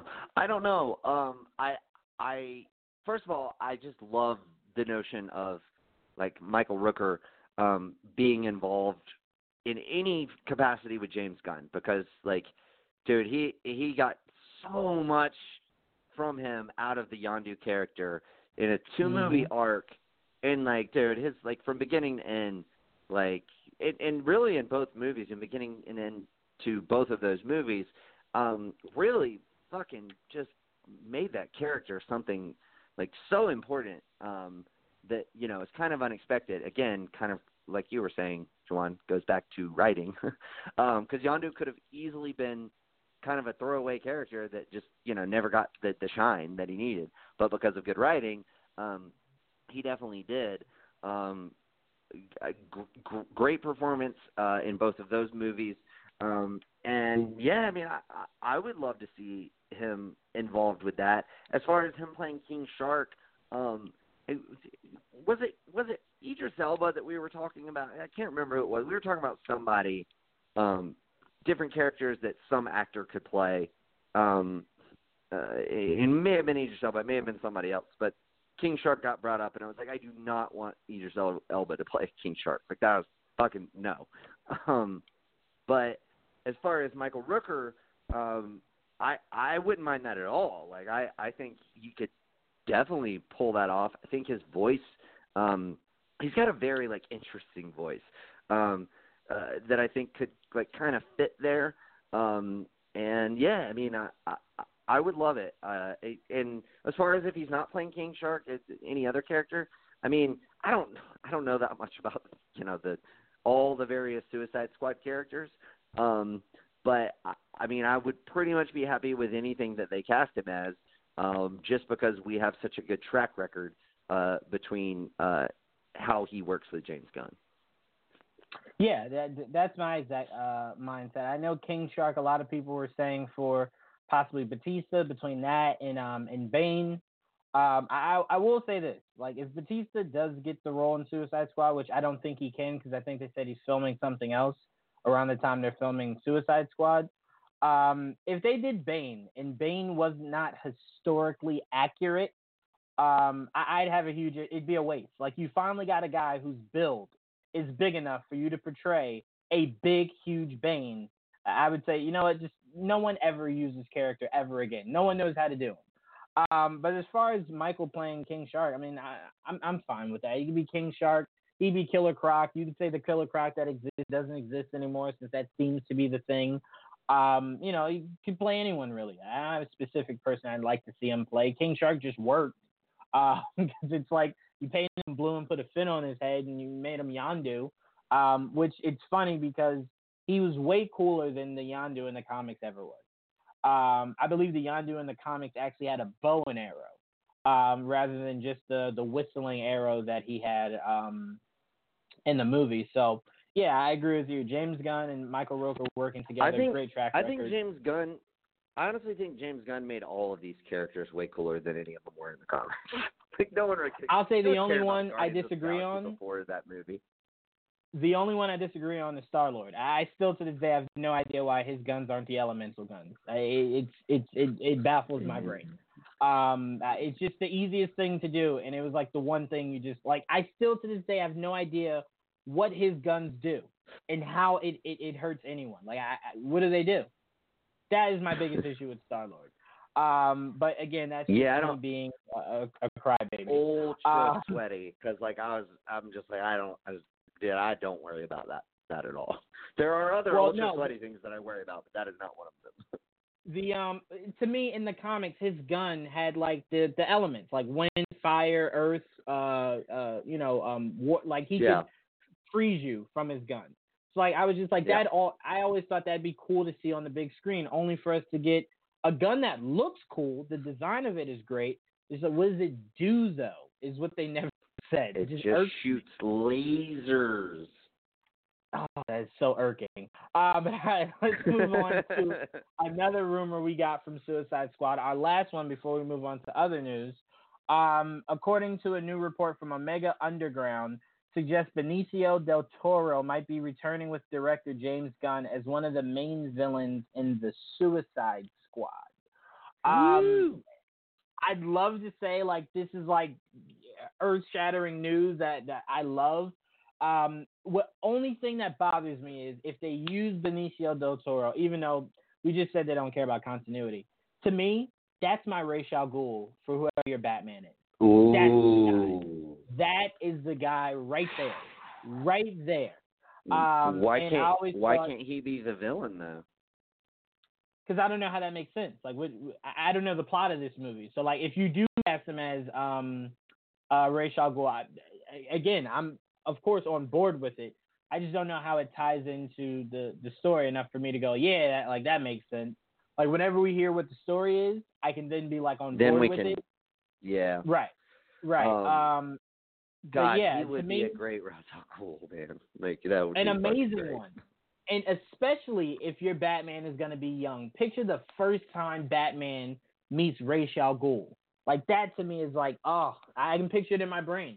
Um, you don't even need Talia. Talia could work.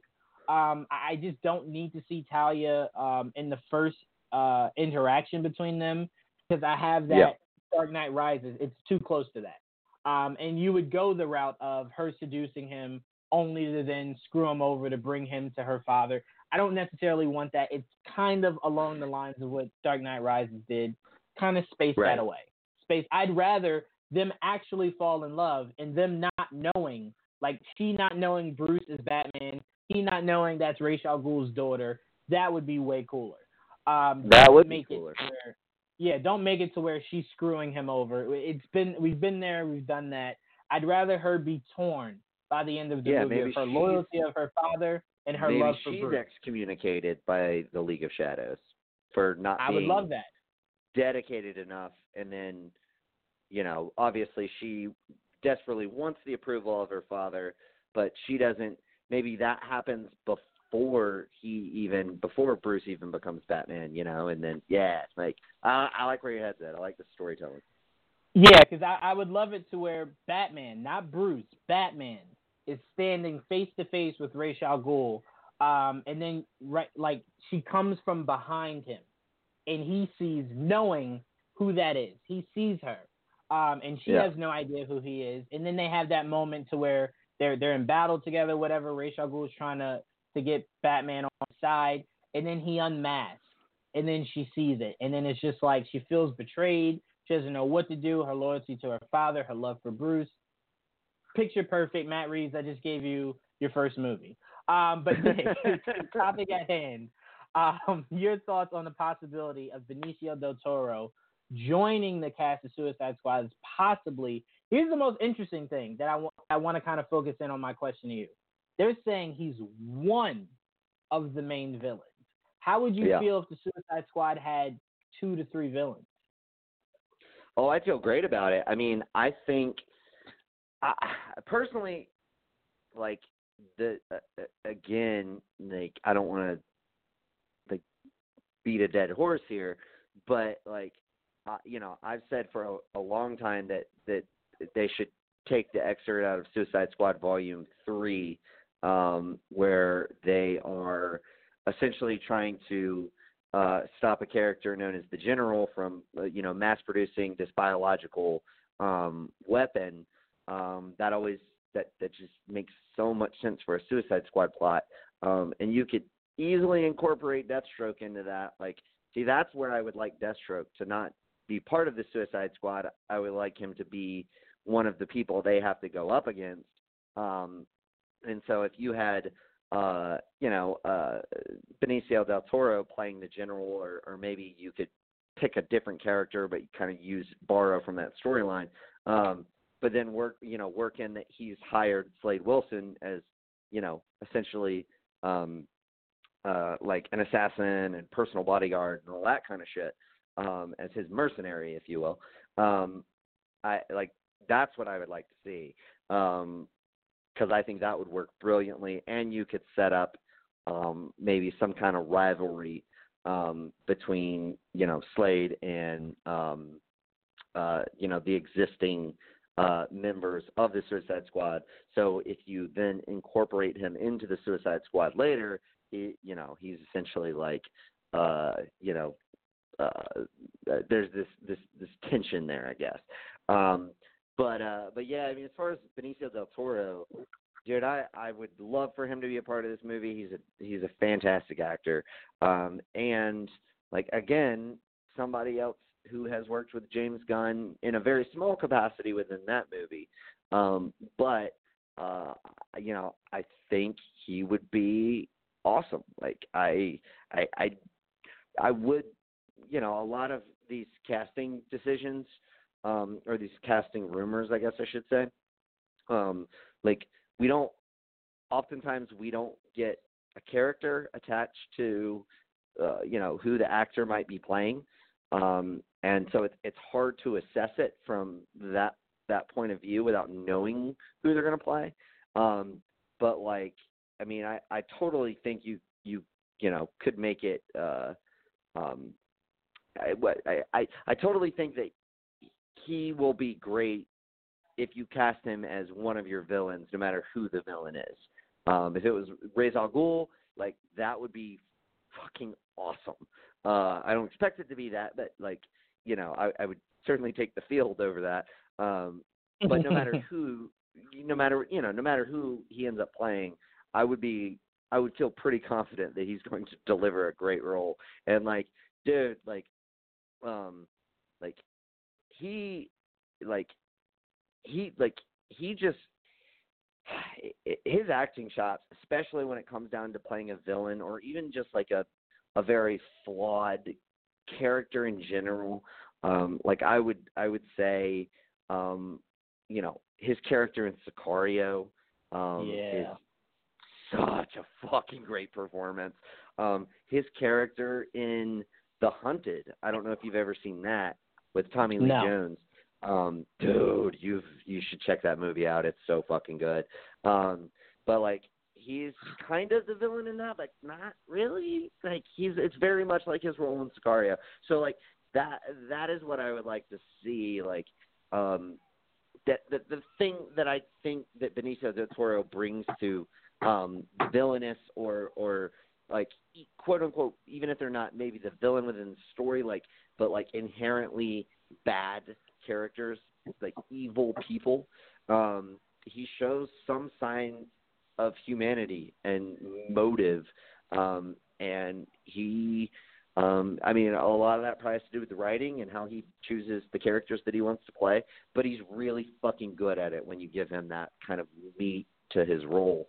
Um, and so that's kind of how that um, what that spells out to me. Like if he's going to be playing one of the bad guys or the main bad guy or whatever, like you're going to get a lot of context and a lot of um, uh, a lot of reasoning as to why he's doing what he's doing, uh, which you know is is you know something that a lot of times we talk about.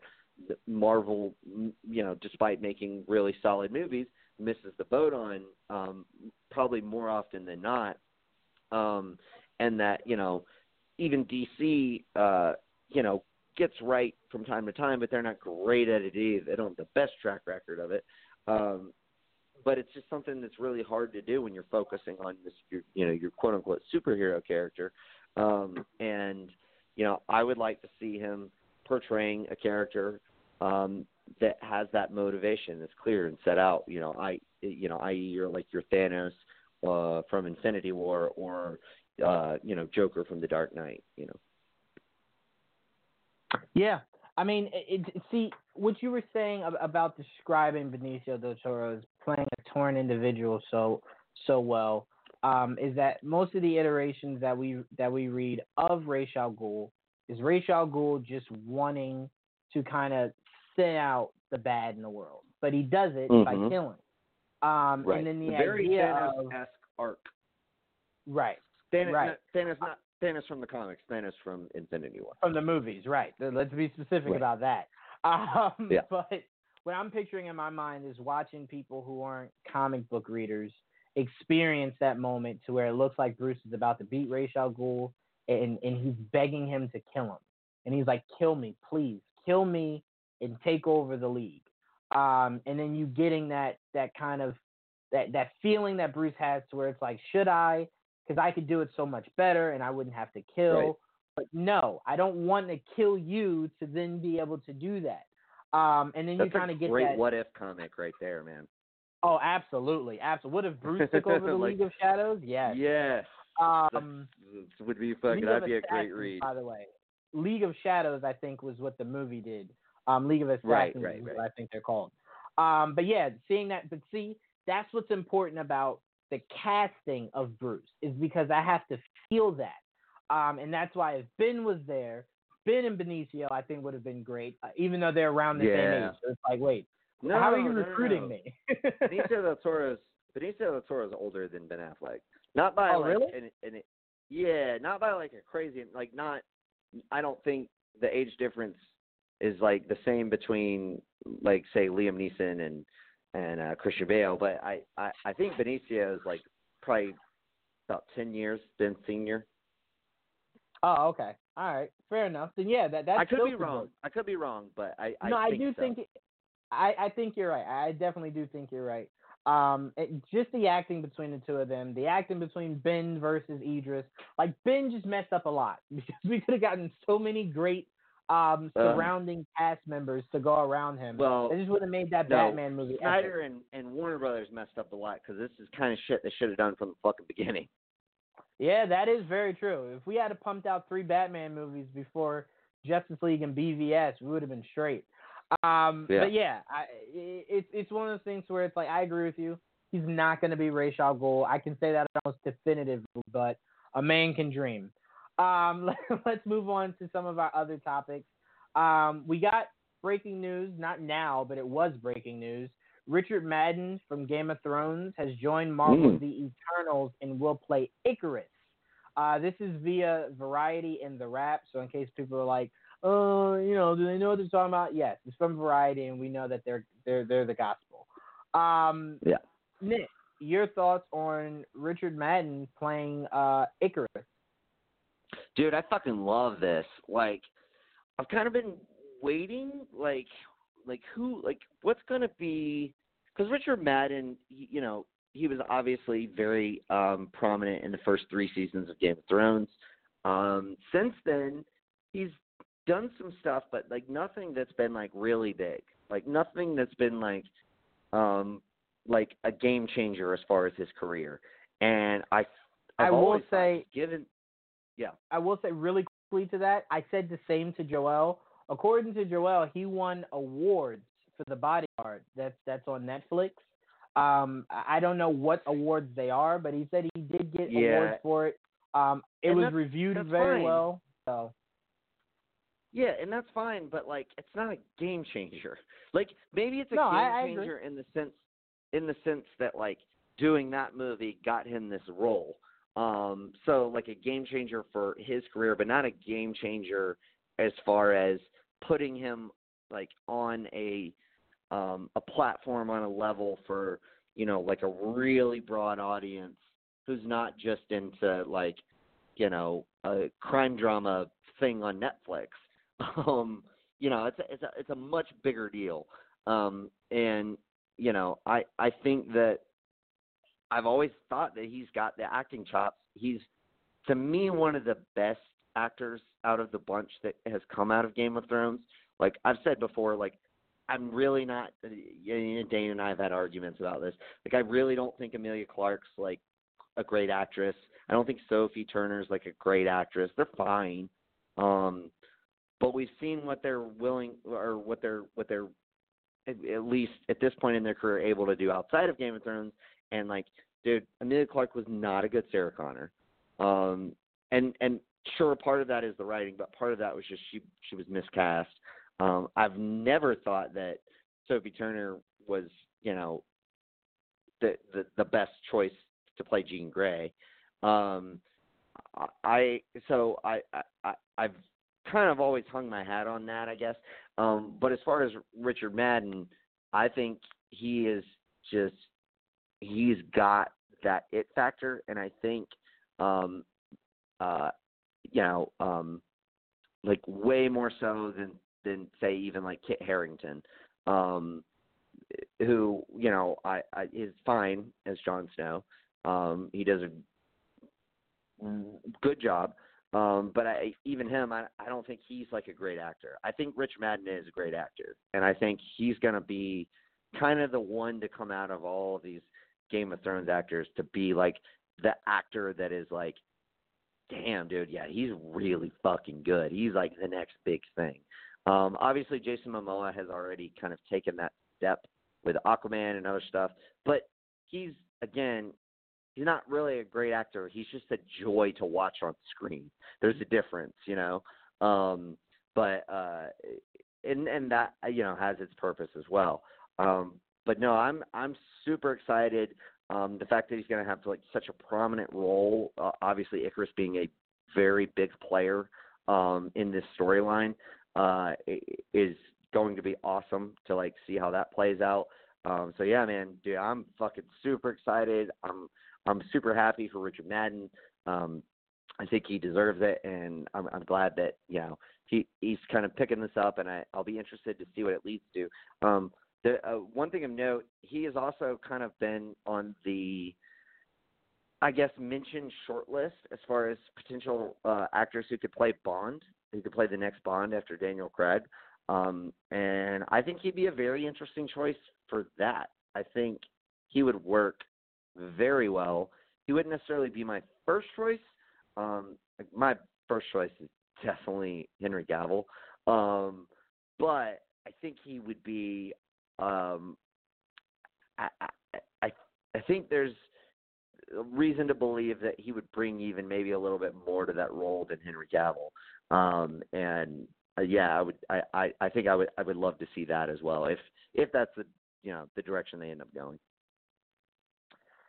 I will say, as far as your your comment about the best actor to come from Game of Thrones, I think when it comes to Emilia, Sophie, uh, Maisie, um, and uh, Kit, I feel the same about them that I felt about Charlie Hunnam, um, to where he comes from a great series, um, and then like his first few cracks at like the the big screen aren't maybe not the best. Um, but I don't think that defines him. He just had a movie with um, the guy who did uh, Freddie Mercury. Um, and it, it showcased how great of an actor Charlie Hunnam is. Uh, the I same way I think Sons of Anarchy The Lost did. City of Z because I've heard great fucking things about it. I don't know if that's the movie you're talking about, but I've heard great things. I don't about think that so, movie, no. And Mhm. well, he's the lead in that movie, and uh, that's one that I really want to see. Um, and he's and I think even before um, Sons of Anarchy came out, he was in a movie called um, Green Street Hooligans. Um, Mhm. and he's fucking amazing in that movie. Like he's definitely the like and Elijah Wood's in that movie and does a great job. Um, but he is by far the best part of that movie. Right. I, I sometimes I kind of feel like, and again, w- we put a lot of emphasis on this, but it's it's it really shouldn't be that big. It's the equivalent of saying like, um, you know, uh, you know, a- great player has to be in a great organization with a great coach, and it, at some point Right. it's kind of like a great player overtakes all that. Like. It, it's more important to be a great player than it is to be in all of those other great situations. Sure. Um, Right. but to me, I kind of feel like Kit just needs something that that kind of works for him. Emilia, I don't think Terminator should be necessarily held against her. I will give you she wasn't like great in it, um, but it just was a bad movie. Should never been made. Um, same way I don't blame uh, Sam Worthington for Salvation. Um, it- it's just one of those things where it's like I kind of think they need something that they're comfortable with. I personally didn't like Apocalypse, nor did I li- uh, nor do I think I'm gonna like um, Dark Phoenix. So I don't know, but to me, I never really got much from Sophia Turner from Game of Thrones. Um, so that's why seeing her and not really caring oh, much about her from those two in Game of movies, um, I, I just never watch her on Game of Thrones and go, you know what? She's gonna crush it in a movie of her own. Like I just never got that feeling. I'm not saying she's not. I just never got that feeling. Um, but Yeah, I I do think- think sometimes. Go ahead. I think her subtleties. I think her subtleties are uh, as an actress are are, are a little bit better than say Emilia Clarke or Kit Harington. Um, but um, I I I just don't think she's on the level of like Richard Madden or Lena He- Headey. Like th- those two are the ones that I'm like, holy, like these are fucking great actors. Fair enough. I, I do think Kit and Emilia have it. Um, I, I just think Emilia's first crack at it wasn't the smartest. Um, but to me in Hollywood, you learn to sometimes not just say yes to everything. Um, and I think Yeah, that was that's that's one of the biggest issues Idris Elba has that he says yes to everything. Um, and, it, and it doesn't work. Like Idris Elba to me isn't the kind of actor that Samuel is. So where Samuel Jackson has like eight Redbox movies a year, um, but he's Samuel Jackson, so like it doesn't matter. Um, Idris Elba isn't there yet, so it's like you should probably stop saying yes to like half the stuff you say yes to. Um, but Yeah. luckily for him, he DJs and raps apparently, so it's like he could care less Oh, about wow. acting. Um, Dude, yeah, so, and he's like probably arguably the best man best looking man on the earth. Like, dude, that guy's got everything going for him. yeah, yeah. So modeling could be on on his short list. So you know yeah, he could do anything. Uh, GQ. Absolutely. Um, let, let's move on. According to Disney Studios, um, they uh, when they release their schedule, um, New Mutants is looking to have a release um, on the four uh, four three 2020. Now this Mm. is meaningless to me because it should just be scrapped at this point. Um, for you to tell me that it was supposed to come out this year, now it's coming out next year. Then next year it'll, you'll tell me it come out the year after. Throw it in the garbage. I have no interest in seeing this Just movie. put it on are your thoughts? Hulu. Just put it on Hulu. Like I don't I, don't know what you're gonna get. Like they're not gonna do reshoots at this point, are they? Like that that doesn't. I think they already have. I think they Well, already okay, have yeah, done I, their no, no, no, no. I know they have, but like you don't need that long to be able to like tie a movie together. Um, Oh, and no. like from from I think from what like Joel told me, like they you know they they ran their original movie and then it, it it didn't fare as well as they wanted with test audiences, so they did the reshoots and then they recut it and then they showed that and then it did even worse with test audiences. Like, dude, at this point, just put it together. Try to put the best movie that you can together. Fuck a test audience. Who cares? Just put like just put whatever you think as let the director take all of it and try to piece together um, from everything that's been shot, like the story that he wanted to tell, the best, you know, version of it, which is probably just the first cut, and just drop it on fucking Hulu. Like I don't you're not going to make you're not going to make the money up that it's going to cost you to go back and re-edit it again and then to delay it and then you know release it in 2020 when it's going up against actual MCU movies like dude you're not doing yourself any favors here Disney like I know you inherited this but like dude just fucking like I I agree with Joel take the original cut and just or maybe it was Kanan but whoever said it take the original cut drop it on Hulu and call it a fucking day to me, my biggest issue is if you're Disney, like like you just said, th- this movie isn't under your belt.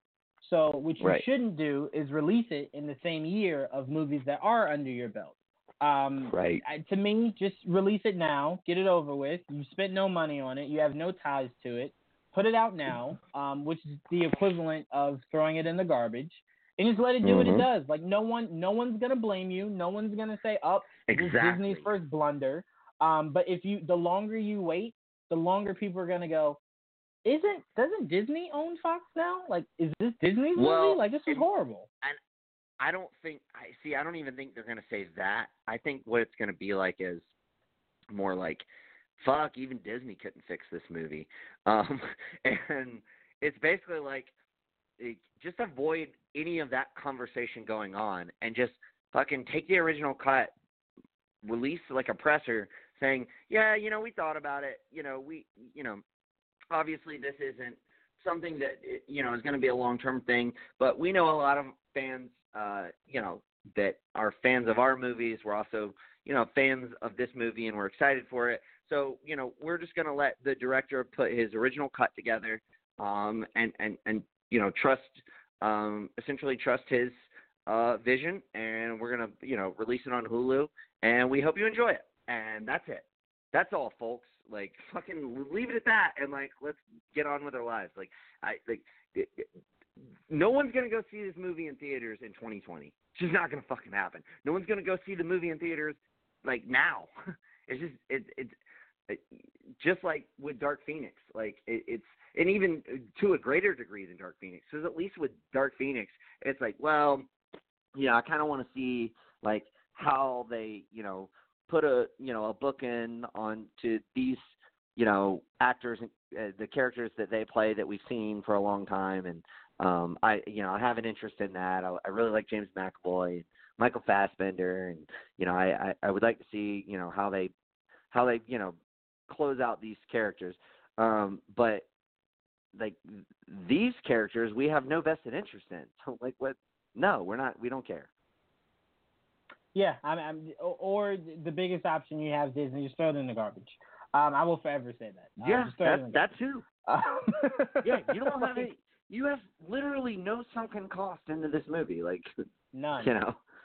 I don't know why you're stressing yourself so much. Maybe they're not stressing themselves. Maybe they truly don't care, but it doesn't show it. Each time I see this movie continue to get pushed, it shows that you're obviously looking for something, whether that's for you to fix things, or that's for you to finalize things, or whatever.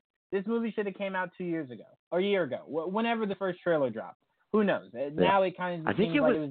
it was I, want to say it was originally like February of 2018. Maybe it's February of this year. Um, but yeah, I mean, it was it was supposed to come out like at, the very at the very least February of this year. Yeah, so just throw it in the garbage. Um, our last topic, um, John Wick director Chad Stahelski. I think that's how you pronounce his name. Hopefully, when we interview him, like he can say it better. Um, has revealed that Lana and Lily Wachowski are indeed working on a fourth Matrix film. Um, th- this is heartbreaking, uh, mainly because I hated Revolutions. Um, but Nick, what are your thoughts? Oh, I totally agree. I I mean, I didn't really even like the second one. I know there's some staunch defenders out there of it, but um, I I think it's funny because you know we talk about um, especially like in this day and age with YouTube being at its height and um, speculation running rampant. Um, you know how people had you know Game of Thrones built up in their head as a you know to to um, have the final season go a certain way or um, the Last Jedi to you know play out a certain way. Um, I was living this fucking life like long before the fucking internet. Because when I watched the first Matrix, like I was just blown away. Like, oh my fucking god! Like, just fucking loved it, and like had all of these notions in my head. Like, dude, like. Uh, uh, the, oh my god, the fucking possibilities of like what they could do with this. Like they just set everything up like crazy. And you know, when I got when we got the second and third movies, I was just like, yeah, that's not what I would have done at all. like, um, so I guess I, you know, even I'm guilty of it. Uh, but um, yeah, I mean, I, I, I don't, I don't. Ultimately, I just don't. I don't think you you need to add on to this story. I, like. I'm not. I'm not necessarily against it. I'm just.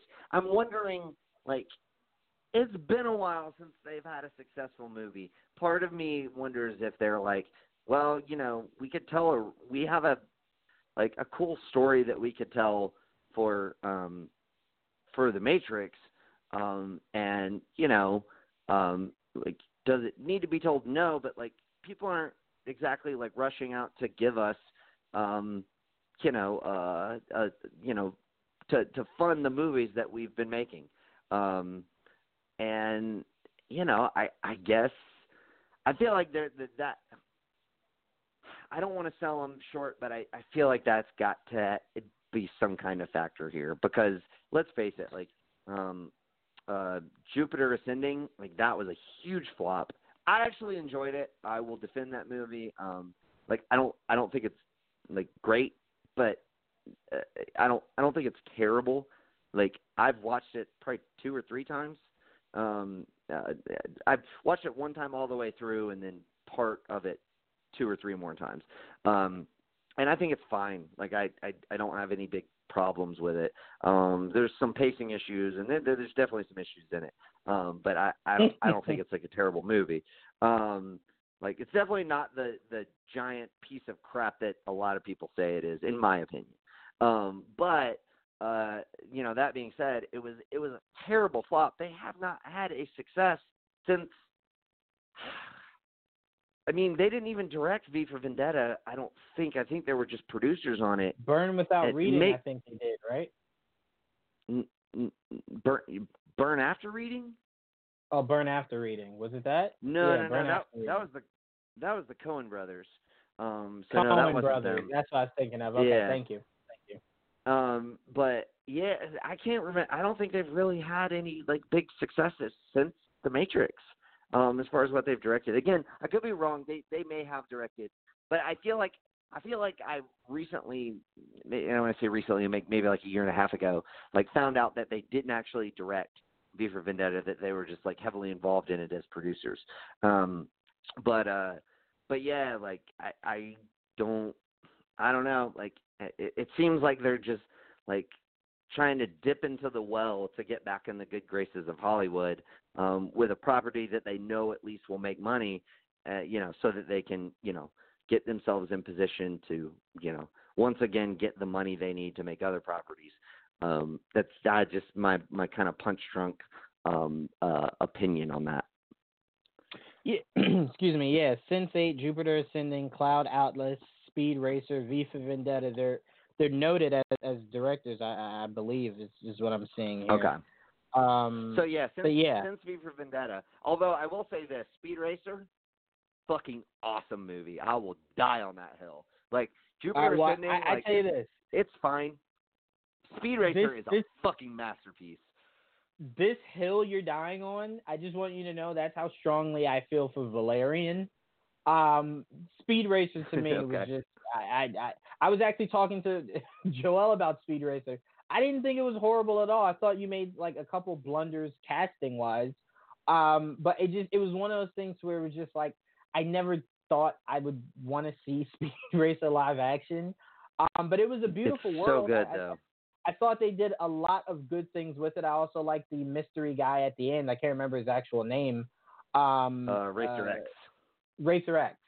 Um, there was a lot they did good about that movie, more so than they did Yes. wrong about that movie. I, I will say Yes. that. I will definitely say that. Um, but the, the hill you're dying in the on like for ending Jupiter of that Ascending- movie when he when like everything goes to like the surreal like in, and like you know his his car is coming over the finish line or whatever and like the, the it has this like pixelation breakdown and all this shit. Like, dude, it's a trippy fucking visually speaking. Like, it's a trippy fucking movie. Like, um, it's it it looks just fucking splendid. Yeah, and, and I will say that the hill you're dying on for, like I said, Jupiter Ascending, I feel the same about Valerian. That people constantly just shit on like all the time. I did not think that movie was anywhere as bad as people were putting. I sometimes think I've never people seen forget. it, so I'll say this: there was a movie. Let's see if you know the name. Gerard Butler, Chadwick Boseman. Mhm. That movie exists. You can't tell me Jupiter Ascending or Valerian was worse than that. That movie was I god don't awful. I don't the know Egyptian movie, that is. Remember that Egyptian movie? Oh, um, Gods of Egypt or Gods the, of um, Egypt. Yep. Is that what it's called? Yeah, Yep. That was trash. yeah. I That never saw it, but I I've heard it was really bad. really truly bad. Um, so don't tell me that those movies are bad. I will say, as far as the Wachowskis, Cloud Atlas was pretty bad. Um, but See, yeah, I've heard- I, I I've heard- want to. I've heard mixed things about that movie. I've never seen it, but I've heard people who like swear by it and say it's amazing, and then I've heard other people being like, "Oh my god, it's so fucking boring, it's so long," and like, um, so I, you know, I don't know. I'd have to see it for myself. I wouldn't even say boring. It's just bad. Like boring, I can deal with. Bad. Um, I did want to say one last thing. Um, w- with the Disney slate that we got, um, I want to do this rather quickly. We only got like three minutes left. Um, we got a few dates. I wanted to put movies to date and get your thoughts on them. So we got May 1st, 2020, November 6th, 2020, February 12th, 2021, May 7th, 2021, November 5th, 2021, February 18th, 2022, May 6th, 2022, July 29th, 2022. All right, Jesus so I'm going to start with. I know, I know, I know, Nick. Th- th- there's no rest for them. All right, so I'm going to start with May 1st, 2020, Black Widow. November 6th, yeah, uh, 2020, Doctor Strange 2. Um, I, uh, I think they're secretly filming that. I, honestly do. I, I somehow I think they're honestly I would put the Um, Eternals there, but sh- sure. Uh, I mean, okay. Even if you wanted to do that, fine. I would switch Doctor Strange with with um Eternals because I have Eternals 2021, so I could switch those. I could uh, honestly Yeah. switch those. That's fine. Um, so we got those three down. May 7th, 2021. I think it's Black Panther 2. Um, November that makes sense. uh, 5th, 2021, I think will be Shang-Chi. By the way, I do want to say this because I heard people say it before. Do not continue to put Black Panther in the month of February. The first time we got it, it was historical. It was great. Don't continue that trend. Like, you don't have to tell me the only time I get my black character is during Black History Month. It does not Right, need to yeah. that. I agree. Um, no. November 5th, 2021, Shang-Chi. February 18th, 2022, Guardians 3. May 6th, Makes sense. 2022, Captain Marvel 2. And the last one Mhm. that's a shocker that Joel told me is impossible it's happening, but I'm sticking with it, Nick. July 29th, 2022, Avengers 5. Tell me your thoughts. Whew. Um, I like where your head's at for the you know the majority of those. Um, like I said, I, I think we had the small discrepancy with the Eternals. Um, but I like where your Yeah. head's at with all the other ones. As far as the the you said what that was a 2022 release date. Um, they they've got to by that time they've got to have like done a Fantastic Four movie. Like, I just I can't imagine them not. Um, like, ha- introducing that before they do the next Avengers movie. So I agree with Joel. You're fucking great. Here's the main reason I'm sticking to that. I believe because again, I, I have to take him at, at at his word. According to Kevin Feige, before this Fox deal, they already had the next seven years planned out. Um, so Right. I could completely see Fantastic Four coming at um coming in at uh 2023. I could see that following year being Fantastic Four. I could see the events of that Avengers movie leading into Fantastic Four or or, or X Men. So that's the only reason why I would put another Avengers movie out before I did Fantastic Four. But again, same thing with the Eternals and and um and Doctor Strange too. It's a fundamental difference that we have because you're just saying, all right, you're just saying Fantastic Four X Men should be before the Avengers movie. You're not saying we won't have an Avengers movie within the next five years. So if that's what I- your fundamental yes. difference is, I would agree with that. Right. Um, but before we, we end the show, I do want to say really quickly, Nick, um, who's who do you think lives? Daenerys, Cersei? Who you going with tonight? Um, man, I don't even fucking know. I think Cersei's dead. I think Daenerys. I think I think she lives to to to play out her arc of is she going to be the Mad Queen or not. I I think that you know we we debated with last season's episode uh, or last last during last season they were really Yeah. trying to like set up this narrative of like Arya and Sansa being like at, uh, at odds with one another. Um and that ultimately uh, they were playing that for you know the um the it factor uh, of the reveal of us like finding out that they were actually plotting together.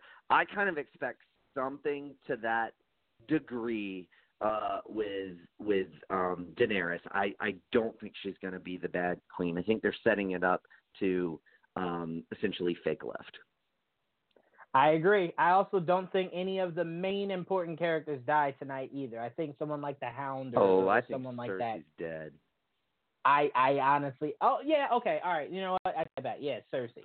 Um, but that's all we got for you guys. Nick, thank you so much for joining me. Thank you all Indeed, for listening sir. to another episode of Geek Vibes Live. Till next week. Peace. peace